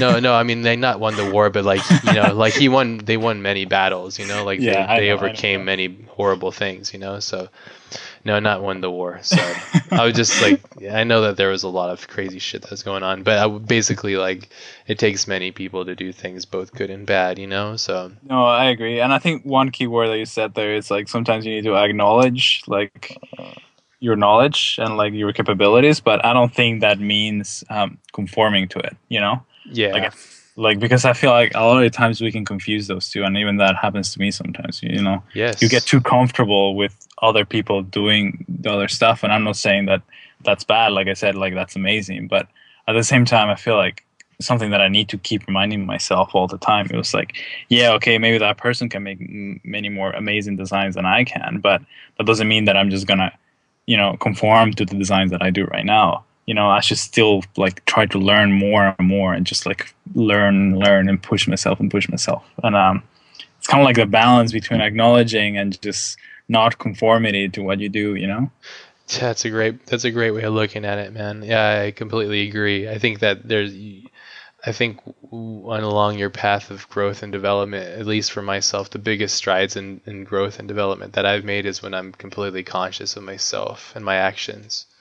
And yeah. if you can be constantly um, honest and non-objective uh, perspective on your own accomplishments or just what you're doing, uh, I think you can grow a lot faster. You know, because you're yeah. just, you're aware of yourself. You're self-aware constantly, so you're easily able to reevaluate and stuff. It's you know? it's it's hard though because like ah man like it's so much easier to just kind of like feel emo. It's like oh well, I can't just do that. You know like I don't know that happens to me a lot. You know sure of course happens to me too. It's, it's, it's, it's hard, but it's like okay snap out of it and say like okay you you can do better. You know. it might sound cheesy. It was kind of funny this morning. I was I've been doing a lot of jujitsu, and every morning I've been going after I drop my daughter to school, and I was, I was like, fuck, I'm tired. I've done, I, I did it six times this week and five days, and it's a lot. It's very, it's very challenging. It's like two hours of really hardcore work, and I was like, fuck, man, I'm so tired, and I don't know who's gonna be there. They're gonna probably like kick my ass. Like, oh man, like, like starting to get negative and defeated, and then I, uh, it's it's pretty silly, but I put on somebody sent me this link to Arnold's like motivational speech that I think he gave at like a, a graduation, and it was just cool because whether you love him or you hate him or whatever, he's a he's a powerful human being. You know, like I respect you know some of the things that he's been able to manage to do, and so I put that on and I was listening to it it was like three minutes or something. Was, and after I listened to it, I was like all smiling, like yeah, like all pumped up. I was like Arnold. oh, that's awesome. yeah, and I went to jujitsu and I had a good time, and I and I did good. I did a good job. And I was thinking about Arnold. He had this one saying at the end of it, which I thought was really fun. He said that you can't climb the ladder of success with your hands in your pocket. And I was like, yeah, that's true, man. Mm. You got to go out there and do it and not be afraid to fail and be aware that you're going to fail and just keep going. Um, yeah, it's challenging. I've I've encountered a lot of people, friends, and people that are fans of the podcast who deal with the conflict of failure quite a bit and always asking for advice with these things. And do you have any advice for it? Because I have some, but I'd like to hear what you, how you deal with failures and daily failures or big failures and how to overcome those. And Yeah. Well, yeah. let's let's get deep here. let's, I mean, No. if, if you want to, you don't have no, to. I, I like I, I can only obviously speak from like personal experience and um like I I know for myself, especially like probably last lately, I guess. Like it's just like it's more constant where I feel like I'm kind of like like I like I was telling you that you kind of feel stuck or you feel like what you did is just just bad, you know, and you you know that you can do better and you're just feeling constantly down and like a bit of like a failure. And um you know, like for me a lot of the times when that happens is that I just need to look away from what are looking my success well let me rephrase that what i what i see what my success looked like like in the sense like you know i am not what my designs or my animations are you know and like i just personally need to look away from that. I need to look away like to like you know my family or i need to look away to to god or i need to look away just from like this things that are you know a, a bit outside my control and like just remember and kind of like realize like it, this is this is not this is not all you know? Like this is not what i'm made of and this is not all that i am. And like just kind of like step away from that take a deep breath and then kind of like come back to it and then okay you know like like you were saying just like kind of like inspire yourself a bit like pep talk your your own self and like get into it and like go back to the to the field out there and like just make amazing things it's hard Just to do like, that. yeah, it, it is. But I think like you need like that's why I think like other parts, you know, having like your life and like whatever faith, uh, like it's important because like it gives you another perspective to your work. Like just looking it through, like you know, you I have a wife, I have a kid, you know, like I like I've got a family and stuff, and like just being able to focus on something else for a bit that I love and I like I passionately care for and then looking back to my work it just kind of like helps you to say okay you're you're you know you're not too bad because you know you're not fully depending on yourself type thing and um totally. It just it just it just helps you to kind of like like I was saying like give you your own pep talk so you can go back and like okay I feel crappy because that was amazing and I just will never be able to do that but now let's go back to it and like like like let's make it the best I can you know Yes, yes. I couldn't agree with you more. I think it's challenging. I think that it's easy to get lost in the idea of the things that you create become you and and be aware that they aren't you. They're just they're almost like you know how like time machine works in the Apple like Mac, you know? Like Yeah, yeah. It's almost like they're they're little folders, you know? yeah every totally. day is a folder in your time machine and your those are your past self and the past should not define you it does certain ways you know it, you know like in the past i learned how to speak english so therefore it's affecting my current right now but so there's certain things right? But i think the surface level things like your art and all these things that which we do find to be incredibly important enough to sit up late at night and talk about it uh, they do impact you but i think it's a very it's challenging. I've said that advice before to people and i've given it to myself and i always find i slip back into that that that realm of like oh wait shit i am not this. I need to remember that i'm not this thing you know? Like i'm not i'm not this thing that people think i am necessarily. I'm completely i have way more dimensionality to who i am as a person you know? And yeah for sure. being aware of those things. And like you said eh, it's a really great powerful distraction but it, family you know? Like having people that you can depend on and they can depend on you and you can grow and change with them i think that's really significant you know and i think that's really important for creatives not necessarily family but i mean of course family is great for anybody but um, i think uh, something else you know here's an Yeah, creatively i sorry i d- didn't mean to jump in but the the cr- the way that seems to help for me and and i'd love to know more about how it works for you but i try to spread myself out creatively even throughout the day. So part of the day will be drawing the other part will be writing. I'm writing some films right now and the other part will be developing things for other projects and then the other one will be designing for films and then one other thing will be like jujitsu and the other one will be like cooking dinner and then another thing will be family but like spreading out all these things. Sometimes if i don't get the flow right i get really fussy because i feel like i didn't get anything accomplished because everything was so spread so thin. Yeah. but when you get that flow it works really well. I don't know if you spread yourself out like that creatively. Do you do that to help yourself? I, you know, like I, I've never really consciously thought about it, but now that you mention it, I guess, I guess, yeah, like especially with so many different tasks that like a Giant Ant, I'm like talking to clients, I'm doing storyboards, I'm like jumping in design, and then I'm animating, and then I have like meetings about different projects and stuff, and then like I go for a bike ride, come home, like maybe make dinner, not as often as I should, but like and like, um, I guess I guess in a way, yeah, and I like I I guess I do spread myself creatively in all that sense. And now that you say that, like it, uh, that's really helpful. You know, like it's when I look back and I was like the fact that you know you're not just constantly just putting your creative input into one single thing. It just really helps. You know, I guess it's kind of like like Play-Doh. The more you use it, the more malleable it is and stuff in different areas. And um, yeah, I think that's a really good advice, actually. Yeah, I don't know though. I'm, you know, even when I say it, I think to myself, but then I go, oh, but then I'm just uh, a jack of all trades, but a master of none, you know, and Yeah, but is that the life that I want to have? And sometimes, you know, I answer that going, yeah, it's okay. Like, um, I brought up this in a couple podcasts, maybe prior, but I found out because I I'm starting to write a lot more and and I really love it, but I get exhausted when I do it, so I switch over to different things or and I found that I was really enjoying some stories and then I would that story would die for me.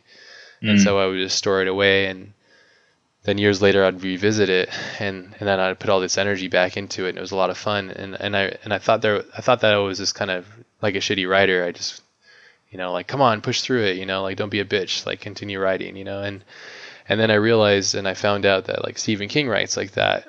Uh, he, his process, from what I've understood, there's this book that I'm I should have in the mail soon. It's about his writing and how he's how he writes and basically where he writes a lot of stories, but he he writes them until he feels like he's put all the energy that he can to that thing, and then he stores it away and comes back to it later on. But then he jumps onto other things, so he just keeps himself on that that high basically, and keeps himself going. And then once he comes back to that other story, he's developed and changed, and he has a whole different perspective on it, and he can readjust and change it, and, and then write and build it off from there. And so he he might instead of having like one great story that he just writes straight through and muscles through it, he, maybe he'll have ten of them, but they take three years to get done. You know, right. it's That's that's kind of cool. I guess like what you could say about that really is find what works for you in a way. You know, when Yes. so many ways you can say that, especially in the creative fields. But like if you know finding your creative input is just by like playing with your kid or like just hanging out with friends or just going for a walk or whatever that is, uh, it helps you to come back to the idea of fresh. Then go for it. And if it is just you banging yourself against the Cintiq or whatever, like, until until something comes out then just just go for it you know like it's it's really like i guess i don't know it'll change with people to people Uh, yeah, this is another thing that I was that re- regards this concept of break and and, and pause and, and release of energy. That I was watching one of my favorite films, Pi. It's uh, one of Aronofsky's first films, I think. I love it because it's inspiring to me. Uh, just seeing his development as a director and a storyteller, but I really love the concept of building a film about math and the spiral because I'm fascinated by that stuff. But Yeah, I love that stuff. I don't know if you remember. Have you seen that film recently? Not recently, no. it's been a while. I used to watch it with my brother when he because he's super into films. Okay. Um, like that's like the the little I know of films and stuff, and like the films that you mentioned is probably just because of my brother. But it has been like ten years probably. Okay. Well, you probably will probably not forget remember this scene, but there's this really great scene where he's talking to he's at his uh, his mentor's house and he's playing the I don't know what the name of the game is. It's like a very ancient Chinese like checkers game and and it, and he's he's telling his mentor like I'm going fucking crazy. I think I found this number, but I can't figure it out and blah blah blah. and, and his mentor is like you need to take a break. You're going to go crazy. You're going to find these numbers everywhere, these similarities in nature, and you're going to, you know, take 216 steps to your house and you're going to walk and hold your breath for 216 seconds or whatever. You know, you're going to find these things because that's how the human mind works. And he was saying you need to take a break so that you can have clarity.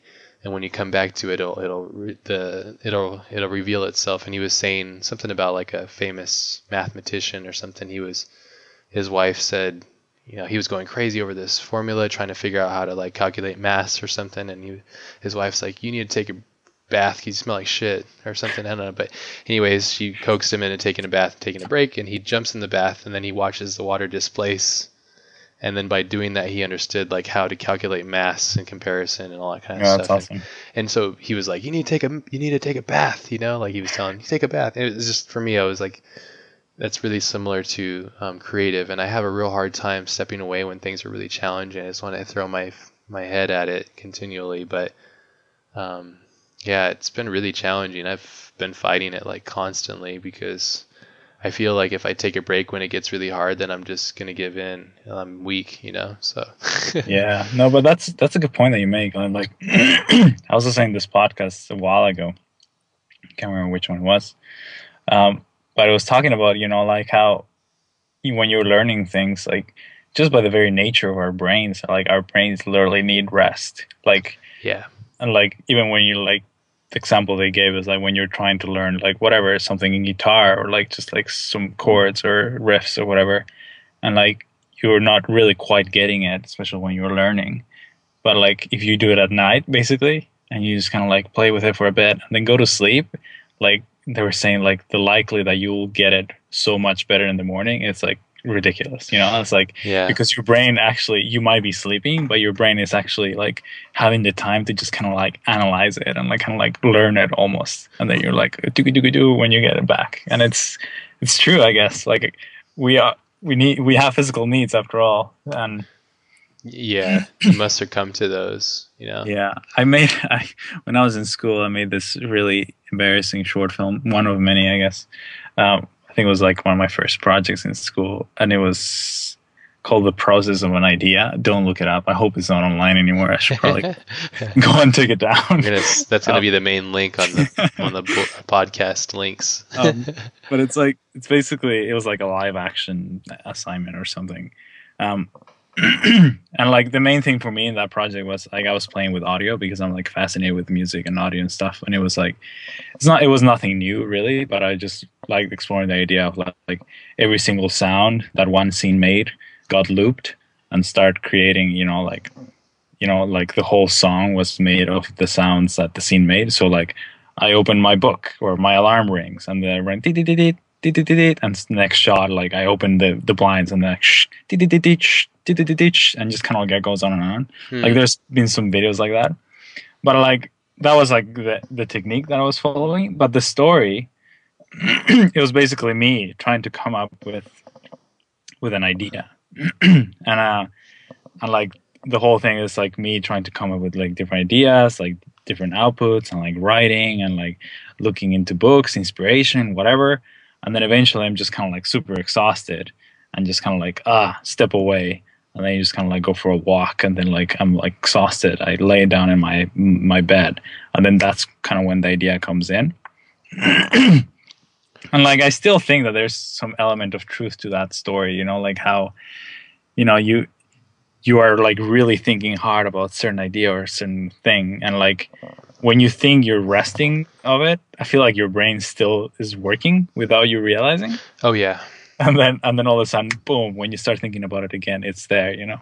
And like it, it doesn't happen always. It actually happens just rarely, but I think just stepping away really is a good advice in general. Sometimes you could really channel it. I think. I think if you, uh, I think I don't know if you were talking referring to this podcast, but I think it was Vitali.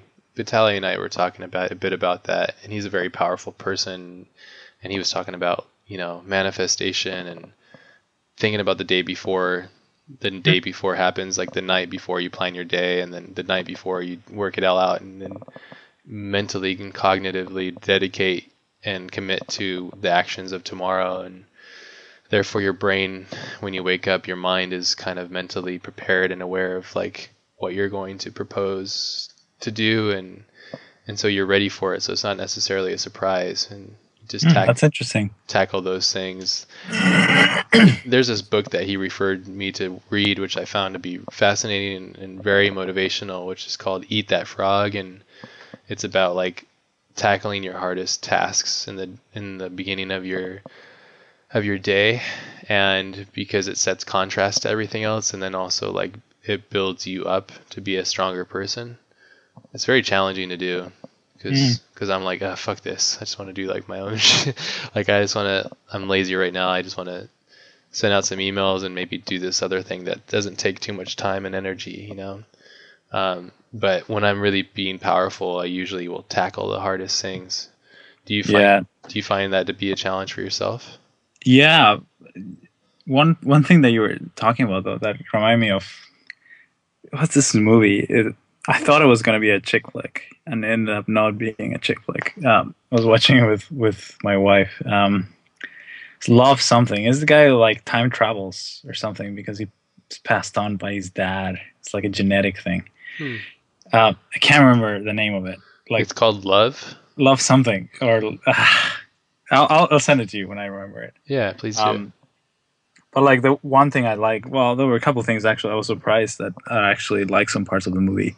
but one thing, one thing that was really cool is that basically, I guess it's a bit of a spoiler, but uh, you know, he, this guy gets to like travel back in time, um, because like every every single male in his family has this capability, and one thing that he realizes that his dad was an incredibly happy person all the time, and then me, you know, before his dad was gonna his dad was gonna die or something, his dad told the guy, "Well, I'll tell you the secret why I'm so happy." And the secret is that I haven't used quote unquote the power for a long time, mm. like, or or was it that? No, no, hold on, I'm messing up. He said like every time I finish a day, I go back in time and I revive that whole day, and I would do the things that I would have done better, better, mm. you know. And then like that was that was it advice you know? Like every time i just revive it again and i just do it better. And then like the son basically said well i really like what my dad did but i took it to a next step. I took it to the point that i don't even want to go back to the revive that day. I just wake up in the morning deciding that i'm going to live this day as if as, as if it was the second time i'm living it. Sure.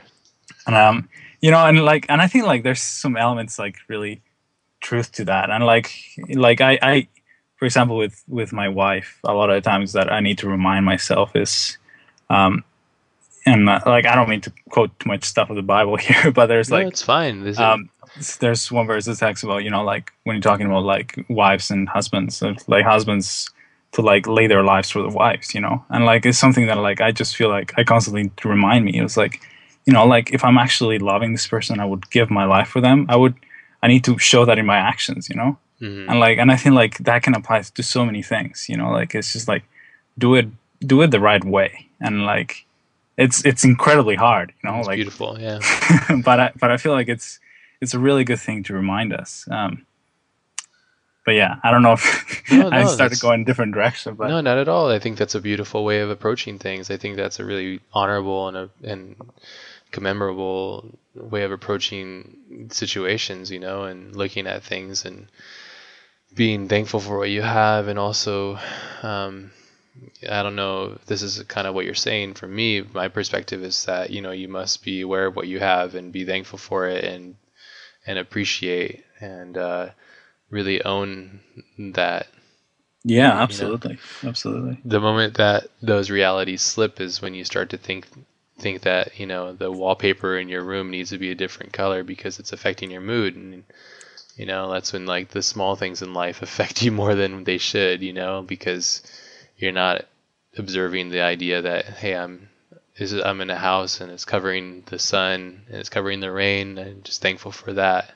Yeah, i think the people that i find to be the happiest some of the happiest people i know are the guys that do jujitsu Hmm. and be they don't make a lot of money. They don't have you know crazy possessions. They just they have themselves and what they do and what they believe in what they love and they're kind of i mean this is very they're kind of like monks almost in a sense where um, their approach to life and how they look at it is very interesting so but um, I, I I find it to be really interesting for me because it's been a wake up call because I was getting complacent and lost in what is important, you know, especially in the beginning of my career. Um, just thinking that work was more important than anything and anybody, you know, and being being consumed by that. yeah. it's I dangerous. I hear you. Like when I was, like when I was in LA uh, working at Buck, like I didn't have anybody right there. Like the only reason why I moved there was because of that, and like Hmm. that was my life, right? Like it was like that's all I had, and like I learned so much, and it was amazing. But like I I look back, and there were so many times that I was I was just not necessarily happy, you know yeah, like even though like I felt like my work was like really cat like you know getting into a speed, and I feel like I think I think everybody should have that at one yeah, point. I was gonna say Um, that. Yeah, Uh, but uh, like like at the same time, you look back and you're like, well, that was great for that period. But if I was still there, I would be so depressed, basically. In that in that place in my brain, if I still was there, where everything depended on the quality of my work, yes. uh, it would be really. Uh, maybe some people can do it, but it would be really tough for me. You know. Yeah, I I don't know anybody that can really do that and maintain a really good psyche. Um, the people that I know that do do it and continually do it, uh, they're very unbalanced, you know. And uh, and I myself was, and I know so many people have that same f- problem. But yeah, it's. Uh, but I like we said, I think that you, I think everybody that wants to do great work should give themselves and sacrifice themselves and sacrifice a couple years of their life to it um, I think you owe it to yourself to do such a thing, you know, Mhm. because you need to set con- contrast. I think you know by doing by committing yourself to whatever it is that you are setting out to do. But yeah, like doing giving advice, I always feel shady about it because everybody is so different and everybody has their own path and their own their own ups and downs and problems and you know yeah Yeah, but I mean, like a way of looking at it differently. It's like, you know, we're just kind of like sharing our experience. sure of course yeah, I if know it's if it's good advice, good. If not, just, just don't take it.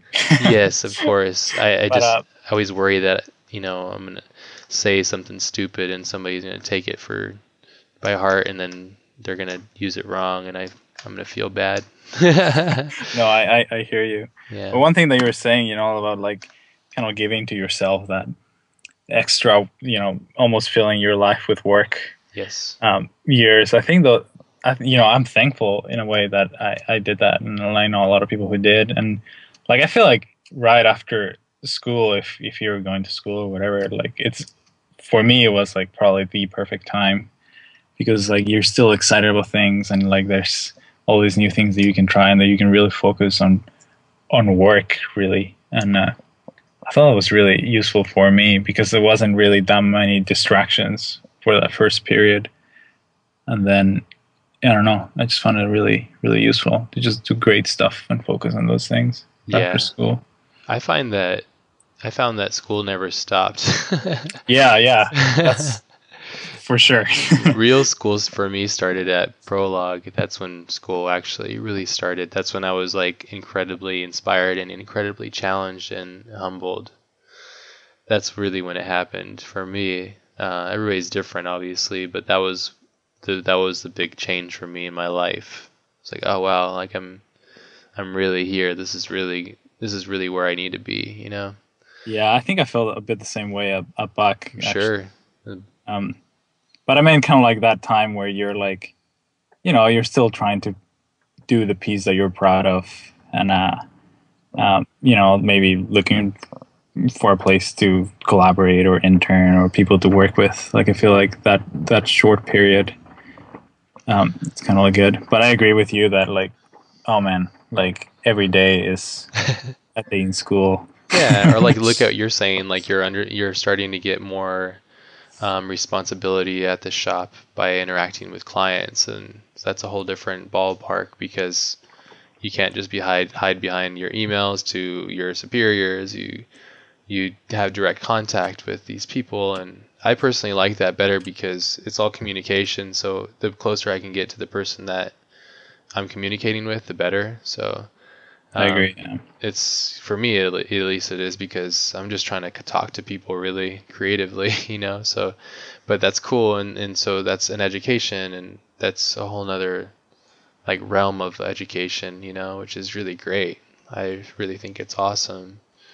And I and think, I think it, it shows up. Even sorry, I didn't no, interrupt. No, no, But like, like, like just the podcast itself, it's kind of like little lessons here and there. You know, like it's like you like I think one of the cool things about it is that you know we as like the the listeners we're kind of like like learning along with you or like it's just I don't know it's just like really cool how the interaction with other people really just teaches you new things. Absolutely. I was just talking to um, my old coworker Ilya, who was a big inspiration for me as a designer from Prologue, and um, he was just giving me props, which was nice um, about the podcast because uh, it's been going on for a while now. I think I can't remember. I've kind of been a blur, but um, yeah, he was just saying, he was saying like just give me props, and I said, you know, thanks. I think really the there's a lot of reasons for it, but one of the big ones was because uh, there was so much interaction that I was having with creatives when I was at Prologue that it was when I had broken that connection by not being in the shop all the time mm. or being close to everybody. Um, it put me into a, like a creative shock, you know, like I wasn't able to go over to the monitor and go, "Oh, what are you doing?" or "Have you seen this?" or because yeah. I'm very social and and so um, the podcast was almost like a a reach to getting back that connection, you know, and talking with people that I admire and really respect. And I got some shit the other day from somebody on Twitter because they said I'm not, I don't have enough females on the podcast, and I, I, got so offended by it because it's not about your fucking sex or your yeah. face, and I was really offended by it because um, it's not about that, and and uh, I don't want mean to rant and turn this into a rant, but it was just a bummer to hear that people find that to be more important than people's work, mm. and uh, and even the it's just kind of how the industry is. The numbers are kind of odd like that. It's still kind of like a dude's industry, unfortunately. Yeah, yeah, I agree. And and it's I mean I don't know if that's unfortunately. It's just that's what it is. And um, yeah, it was just kind of like I don't know even when I had females like my friends on, like even Jessica Hische when I had her on, and she and I was saying like, yeah, people were giving me crap about it, and I find it to be kind of odd and sexist to even give me crap about it because by acknowledging, like, yeah, yeah, yeah, it's like it's not like you're doing like, oh, I'm just gonna get mad. well, people, they, it was really awkward and odd, and like people were like, yeah, you know, like affirmative action and like get talking shit and like giving me all these statistics and numbers, like like I'm just this evil person and I'm like, go make your own podcast and you know, like what the heck? It's just and but what I learned from that is is when you think that you're entitled to when you think you're entitled, uh, I think it leads you into a weird thing. And I'm jumping all over this place of this conversation. I apologize, but no, no. I think uh, the lesson. I think anytime that somebody pushes my nerves or pushes me emotionally, good or bad, I, I like to sit and think about it for a second and go like, so why am I upset about this and really digest it and, and take it to both lights, you know, the dark side and then the light side. And obviously, first I was very offended and upset and just kind of like, wow, it's so rude. And I'm doing this like, you know, out of passion and love. And and it's not you know people don't have to listen to it if they don't want to and but um what i was thinking to myself is like oh wow like i should be cautious about like what i put out there into the world and if i start being acting like i um am entitled to my you know like to bitch about something i should think twice about it and be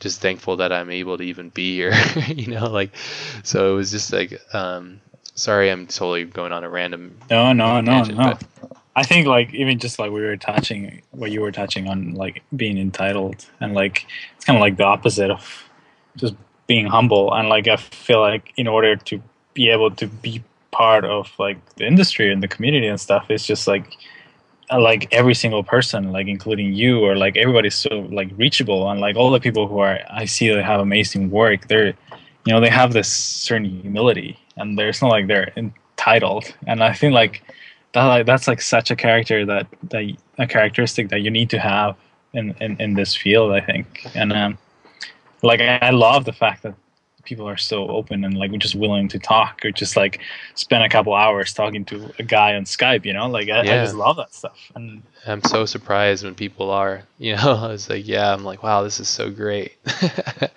I was just, I, I've been a fan of this guy. yeah work. totally and i think like that's kind of like one of the things that i was like thinking even going back to like the festival like how everybody just wants to share their knowledge and everyone's so open into sharing their knowledge and by sharing all that knowledge we all make the industry better and i just love that stuff and i like want to make you know in my own little way in whatever way i can like make the industry better you know like and help not just in the creative field but like even the whole way we think about like just clients and agencies and pitches and all these things um, what do you think of all this stuff? Because this is a great forum to do that too. Sorry, I didn't mean to cut you off, but I've, I really love approaching these things as well and talking about that here. Yeah, I, I, I, well, I don't know. I, I, I find a lot of people who disagree with me, but like in my personal opinion, and this might cut off some clients. I hope they don't listen to it. But like the agency model for me is just a bit ancient. It was very ancient. No, it's, it's like like top bottom. it's not going to last and long. It's it's it's it's on its way out, man. I that's what I hope so. You know, like, and that's one of the things that really attracted me with Giant Ant. That you know, like, even though we do work for agencies a lot, uh, we we do try to do a lot of work um, to directly to clients. And I know like the budgets, you know, like they're like nowhere near agencies, but Mhm. like, but they're getting there. You know, like like I feel like the the industry is kind of like shifting a bit. I think that's really exciting. But like, I feel like the model of like, you know, getting like in front of the client the 10 best studios in the world and getting them to to choose their favorite and then only the one they choose is the one who gets paid it just seems kind of odd to me you know Yeah, that's I. Yeah, it's very odd, and I always I laugh about this because I, I I- I bring up like let's look at other people's professions. Let's look at like lawyers, right? You think lawyers would allow this kind of bullshit to I know. happen? only it's like only creatives, not It's only creatives, but it's it's it's a very common. It's old, like such an ancient method i just think this i just think it's it's absurd. And like well the word that i should use is it just seems unjust the fact that they're getting like the huge budgets right?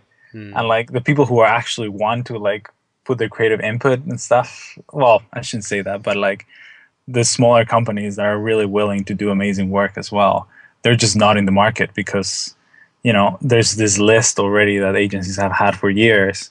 And if you're not in it getting in it it's just almost impossible you know Yeah, it's just pretty gross, and they're just continually spinning around shit, and it just can. It's like a shit storm. Yeah, it's really disgusting, but it's just part of. It's part of an older industry that I think is dying, uh, and I'm watching it. I'm watching it change constantly, and and I'm hoping that that's one of the other goals of this podcast is to enlighten the younger generation, and along with like the rest of the uh, working working generation of people that are doing this in this industry is in hopefully giving enlightenment to information which is allowing them to be more empowered about their decisions and stuff. And yeah the the whole idea of the agency thing and that that whole system is just kind of it's just whack dude. There's dudes that are getting paid like five times more than anybody else they're just sitting in a room and they're kind of just sending emails really. Uh, just gathering a couple google images it's really gross. Yeah, it's really gross.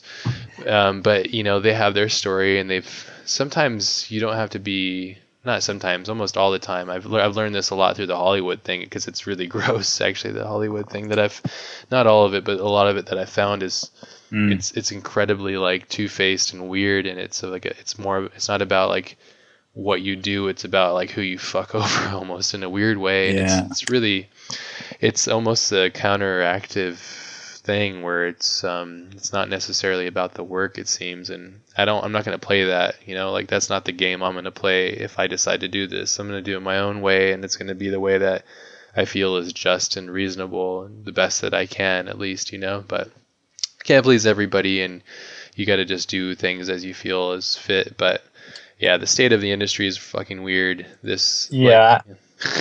I think one of the big things, and it's like I've I have like a list of like these little projects that I once would like to do, and one of them, but I hope someone else does it. Actually, is that like it's just like really like making just a documentary of like just the simple process of like how from the client through the whole agency to the whole reps through the whole like different 10 studios to like the actual artist who makes it like Yeah. how that whole connection happens and how like just kind of show in a way the absurdity of it yeah. like if you like, could get the numbers too that'd be great i know like that'll be like that'll be such a compelling argument to just show like hey this model is not made for like this you know the industry that we're working on nowadays like it's just it just doesn't fit You know, I'm a busy fucking guy. I got a lot of stuff going on, but I'm down to help in any way towards let's that. make it happen I'm 100% down to that because I think that um, it's very powerful to create these motion infographics, these documentaries, these ways of explaining story and stuff. I think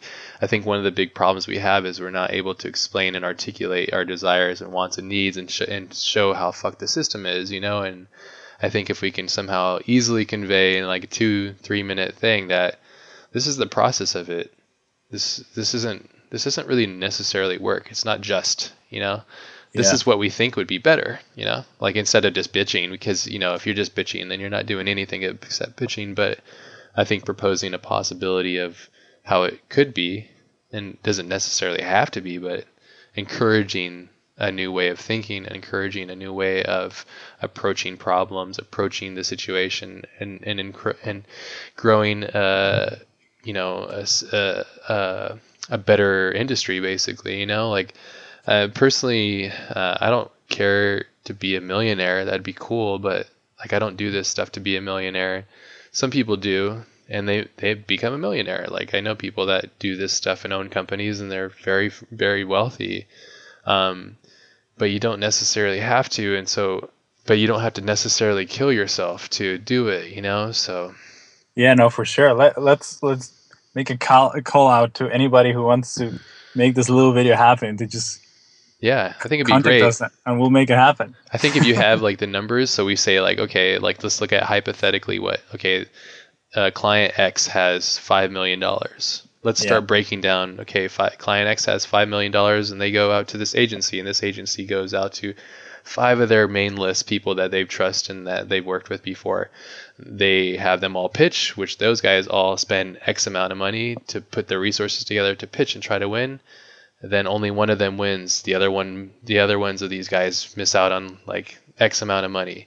And then that one guy, that one team, they go, they take five million dollars, and then the top guys cut off like two million off the top of that, and they say that they only have three million, and then then the people that are below them don't even know how much money it is, but they're doing it, and then you Exactly. go all the way down to like the person that's actually not in connection with the client, but actually having to do all the work. You know, you, you and then you have you know all the different roles and directions of everybody. I mean, I think we're probably pissed off a lot of people because we might make them feel like they're unimportant. But some, you know what? To be completely honest, if you're getting away with this shit now, you better be aware that you're not going to forever. So be, you know, like if if all you do all day is, is send emails and, and look at Google or something, like you're not war. That's not warranted.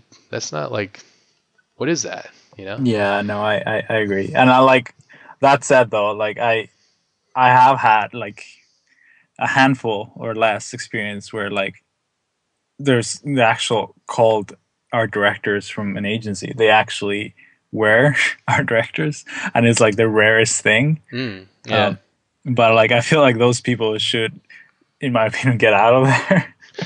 oh yeah, yeah, yeah. like because like you can tell that they want to do stuff, but uh, I, I don't know. Like I've never worked in an agency, so I can't rant too much about it. Um, but like I do, I, I do feel like that the model is just it's just flawed, and, and you know it's it's got to change. Yeah, and I think that comes from awareness. You know, anytime that you uh, engage a change, you must cause an awareness so that people can they have the tools to work with basically, and they can kind of use those to their advantage and stuff. And I think uh, ab- ab- absolutely. And like, did you did you get to see the Internet's Own Boy? Yes. Oh like, man, that was heavy. I I only got through half of it. Uh, I need to finish it. You should finish it because, like, for me, that, that's one of the examples of like just how like shit like the awareness of like stuff like really change stuff you know? Like the it's scary with that stuff because my mind is so busy and when i think of that stuff too it's just like another nagging thing at me but it's so but it's knowledge though right? So you know ignorance is not bliss. It is but it isn't. I don't agree with that you know necessarily. Yeah. but yeah that was uh, the for those that are listening uh, we're talking about this documentary that you sent me over called Internet's Own Boy, and it's about um, what's that freaking guy that created uh, Aaron Swartz. Yes. What did he? The WikiLeaks, right? Is that what it is? No, no he no, uh, well he, he he co-founded Reddit or Reddit. That's it. Reddit. Yeah. Um, it's crazy. He's done a bunch of things. Basically, the guy behind all this SOPA and like anti-SOPA and PIPA and stuff it's really crazy because we're in a really big, interesting site, so, social change. Uh, powers are changing. The the rich that once ran things are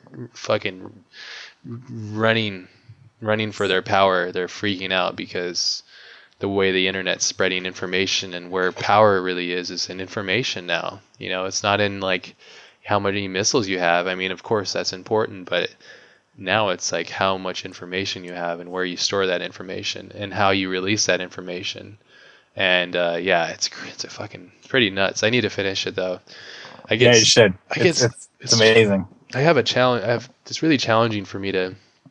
I don't know. You're probably different from me, but I've been having a real hard time dedicating any blocks of time to anything other than my own like selfish ambitions of creativity and stuff and I've been finding it to be really a challenge with just even watching a film without grabbing my phone and just no like, I, I i'm the same way like like even like just reading books and stuff like the only way i've been able to to do so is like when i have like some type of like like mindless task or repetitive task at mm. work or like at home yeah. that I can just like kind of like listen to it while I'm doing stuff. Yes. But it's like almost other than that, there's almost like no time.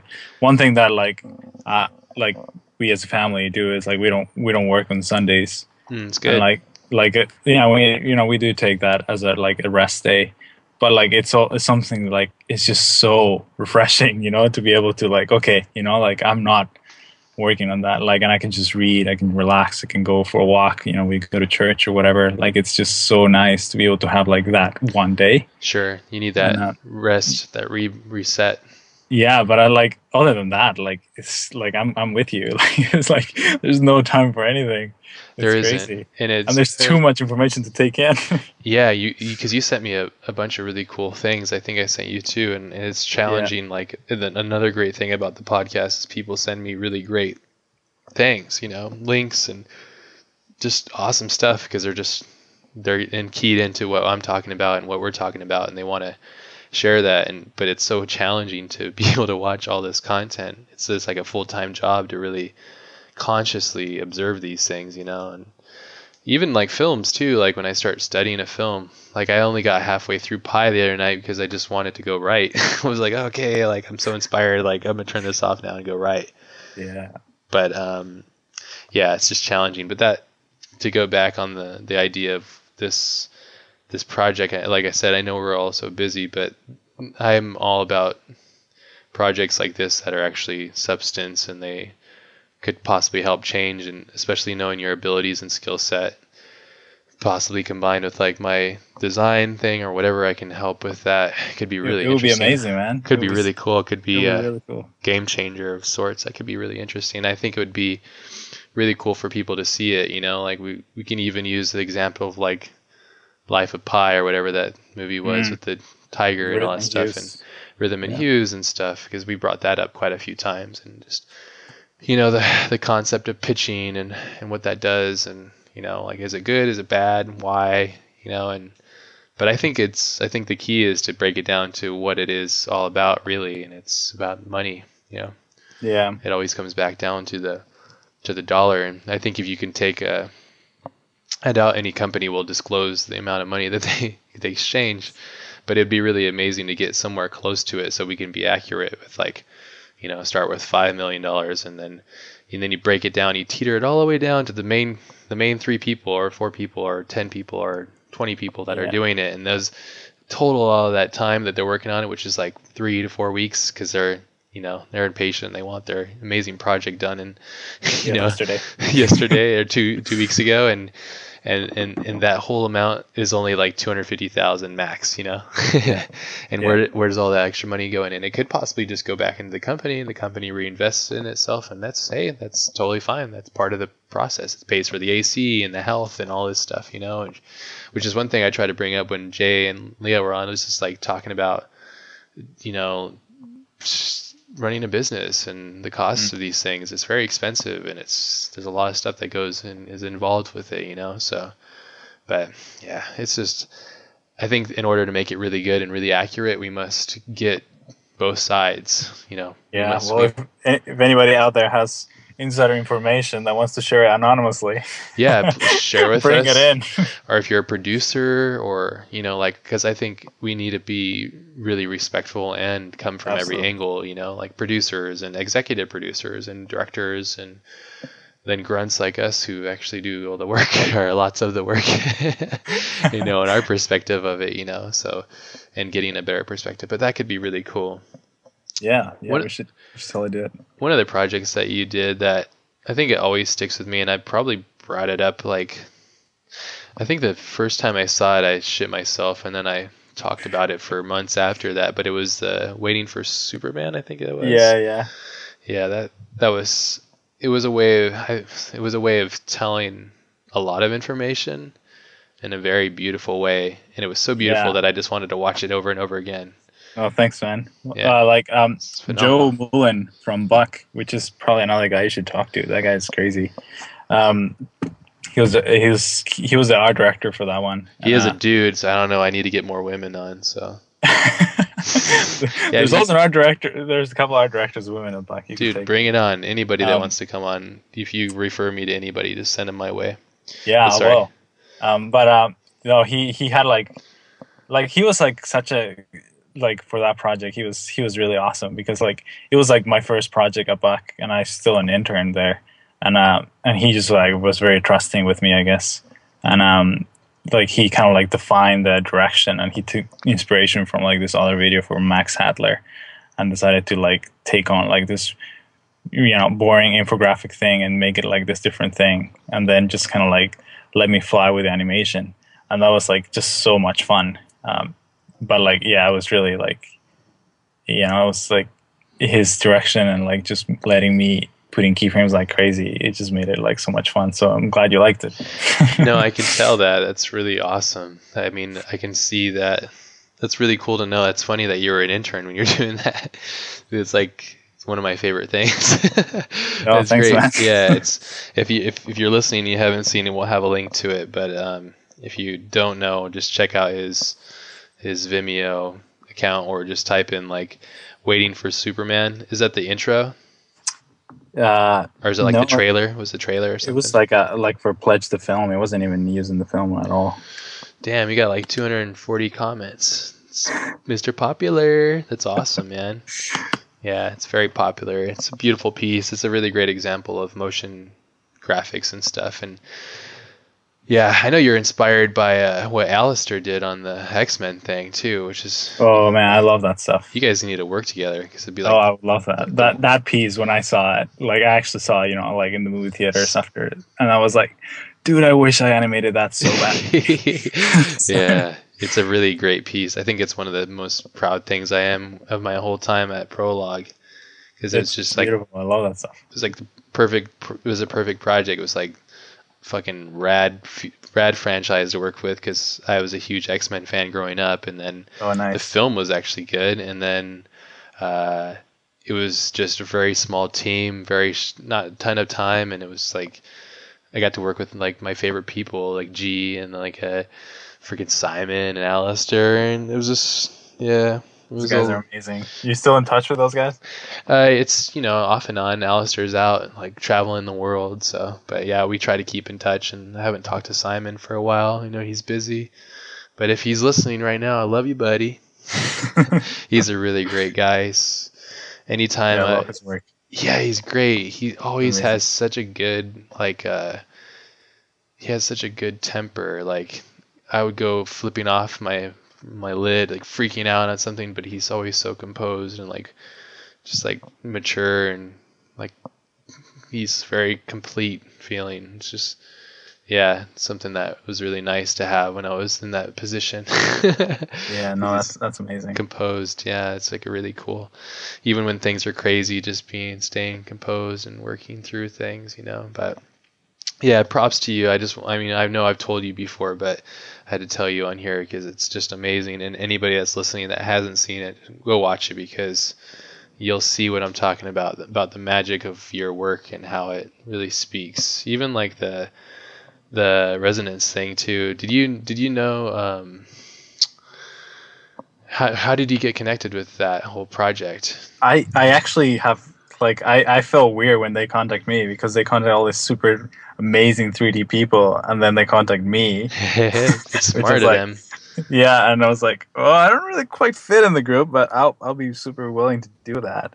And, um, that was that was a really fun little project. Um, one thing I really like, and like for that project, for an example, is that, and I like to say that a lot. Um, that like, even if like it's an abstract animation, which I do quite a bit, like I just like to have like sense or like a, a reason why things move the way they move sure. and like for that it was actually based on like a chapter from from the um, pilgrim's progress um, and it was like you know like the idea wasn't that people understood what i was animating but i just like to know that shapes are not just moving mindlessly like sometimes they do just Sure. to make it cool but i like like i like to have like at least a broad idea and um like i don't know it's just like kind of like a personal thing and i think like every animator has like their own little thing in the back of their head when they're animating something yes. and like for me, it's kind of like just like trying to keep to this story type thing. But like, yeah, that was that was weird when they contacted me and they were like, "Oh, you want to collaborate?" And every time, almost someone asks me, "You want to collaborate?" If I have time, and even if I don't, I'll say yes, even I if I only have like a day to do it, um, because I just love collaborating with stuff. Um, it's so much but fun. yeah, yeah, it's amazing. But yeah, yeah so uh, yeah, that's why it's the only two D piece there. But yeah, it was it was it was fun. It's cool though. I thought it was great, and I th- think it was wonderful that it stood out, and and it did stand out because it was its own entity, you know, and it was yourself. And I think that you brought in a really key thing, and I think that anybody that's into doing motion design or animation should really pay attention to what you just said. I think by I think from what I took is you basically give it a soul and a purpose because it's not Basically, yeah. yeah you, you know if you just have stuff moving around that's wiggling and stuff that's cool but after a while um, nobody's going to want to look at it because it has they don't connect with it because there's no soul behind it but if you carry a weight and there's some substance to it then i think there's an underlying connection with whoever's watching it and they'll want to continue watching it because they're anticipating to see oh is he going to move it to the left here because that's Right. what i think that he's going to take it because it's resembling like a really heavy foot you know and there's weight to it and there's gravity and Right. it's dragging Yeah. and it has that reason. And I think that um, if I'm to articulate what you're doing, it is that is what it is. You know that Yeah. the purpose. Alistair has it too, and it's the it's the it's obviously like making things come to life, but it's how you do them that makes Totally. them yourself. And you can't always see it, but you can always feel it, I guess. Yes, that's what makes animation so amazing. Uh, phenomenal animators, they understand the process of of these things. I think these little nuances that really make things themselves. Like what is it, the seven old men or whatever, or the nine old men from Disney? I Yeah. remember those guys. And, um, yeah, the, we have the book in the office from um, wow, what's it called? I think I have that same book. The Illusion of Life. Is yes, it's Yeah, a, yeah, it's a wonderful book. yeah. It's awesome. But yeah, those the I mean that's obviously hand animation, but I think when I look at yours, I don't see a huge difference because it's it's Same it's, principles. It's yeah. same principles exactly, and and uh, yeah, it's very connecting. Like I connect with it very well, and it's yeah, it's just cool to see it. Do you have some cool things that are that you're working with Giant Ant that you're excited to be releasing, or Yeah, there's a couple things. There's um, there's one that hopefully goes through. Um, it's kind of like kind of like abstract stuff. Um, my favorite, like simple shapes and, and things. Um, it's kind of hard to explain, but like like there's a lot of like little machines because I also love like kind of like a bit of like the mechanical engineer of little things and little machines. Like that that was the stuff that used to get me super excited when I was a kid. And like I'm kind of like going back to those things and applying them into motion, and hopefully it works out. Um, there'll be a lot of keyframes involved, but that's the best. Dope. Yeah, that sounds awesome. Yeah, I'm sure if you get back into your roots of what like pushed you and made you who you are, you'll find like, you know, I don't know. Yeah. Oh man, I could. I could get so much into animation stuff now that we, like oh like all the keyframe stuff and like even what you were talking about like just the principles. Like I feel that's one thing that like it really stands out when you're into animation. Even if you haven't like necessarily read the book, but you kind of have the idea of the principles, even just by experience. Like when you see that in animation, like even if the designs and emotion reel or whatever it's not great, but you can see that in animation. Oh man, that's it. The whole difference of the world. Yes, I can agree more. Yeah. Did you have your hand at uh, working on that project Yana? I think that's a yeah yeah yeah um yeah i i yeah i helped quite a bit on that one um It's although beautiful the, piece. the characters which is like a lot of, of the piece i think in animation because like one of the big thing that we had in mind there was we wanted the animation to fit the design Hmm. um, because you we, we couldn't really just have like regular walk cycles or like the tiger moving the right way Yeah, it was very. You guys approached it in a very. I've never seen that style in animated Yeah. too. It's like the way Yeah, the guy I- throws the fishing line. Totally. And stuff. we did like Enrique. He's an amazing cel animator. Like he did so many tests for that stuff, and like we, yeah, it was really awesome to just work with him and kind of like work together to come up with like the right language. It's freaking a great piece. It's so beautiful. It's like the art from my favorite child's books. Like is coming to life, and it's so like freaking awesome. Yeah, Lucas, you should you should talk to that guy, man. I would love So to. talented. Anybody that you want, that you recommend, that you want. To I'll send on, you a list for sure. Please just introduce us if you want, or whatever. It's up to you. You don't have to, but No, I Um, will. Well, I would love to hear them. That's probably Yeah. one of the reasons. yeah, you work with them though, right? Yeah, You're like, it's not enough. I, I need more. I need to hear a Yeah. podcast. hey, I just realized I only have like one minute left on my battery here. yeah, yeah. Let's let's close Uh, it out, man. It's been a great. Yeah. I could talk forever about this stuff for sure. and you're welcome to come on anytime you want to. Um, um, I, this has been a really phenomenal talk. I, I knew that you were going to be a great person just by our interactions through emails and and just your work. So it's been really great to be able to understand who you are a little bit more and get to see what moves you and you know like it's it's cool. So you're welcome to come on anytime and you just Oh, let thanks, me know. man. And It was um, my pleasure. Hey guys, this is Andrew. Uh, if you want to get involved in the documentary that Jorge was mentioning throughout the episode, we set up a form on the website that you can uh, enter your email and we will keep you updated with any new information or ways to get involved as we find them out. And uh, you can find that on the website at thecollectivepodcast.com slash 76. Thanks for listening.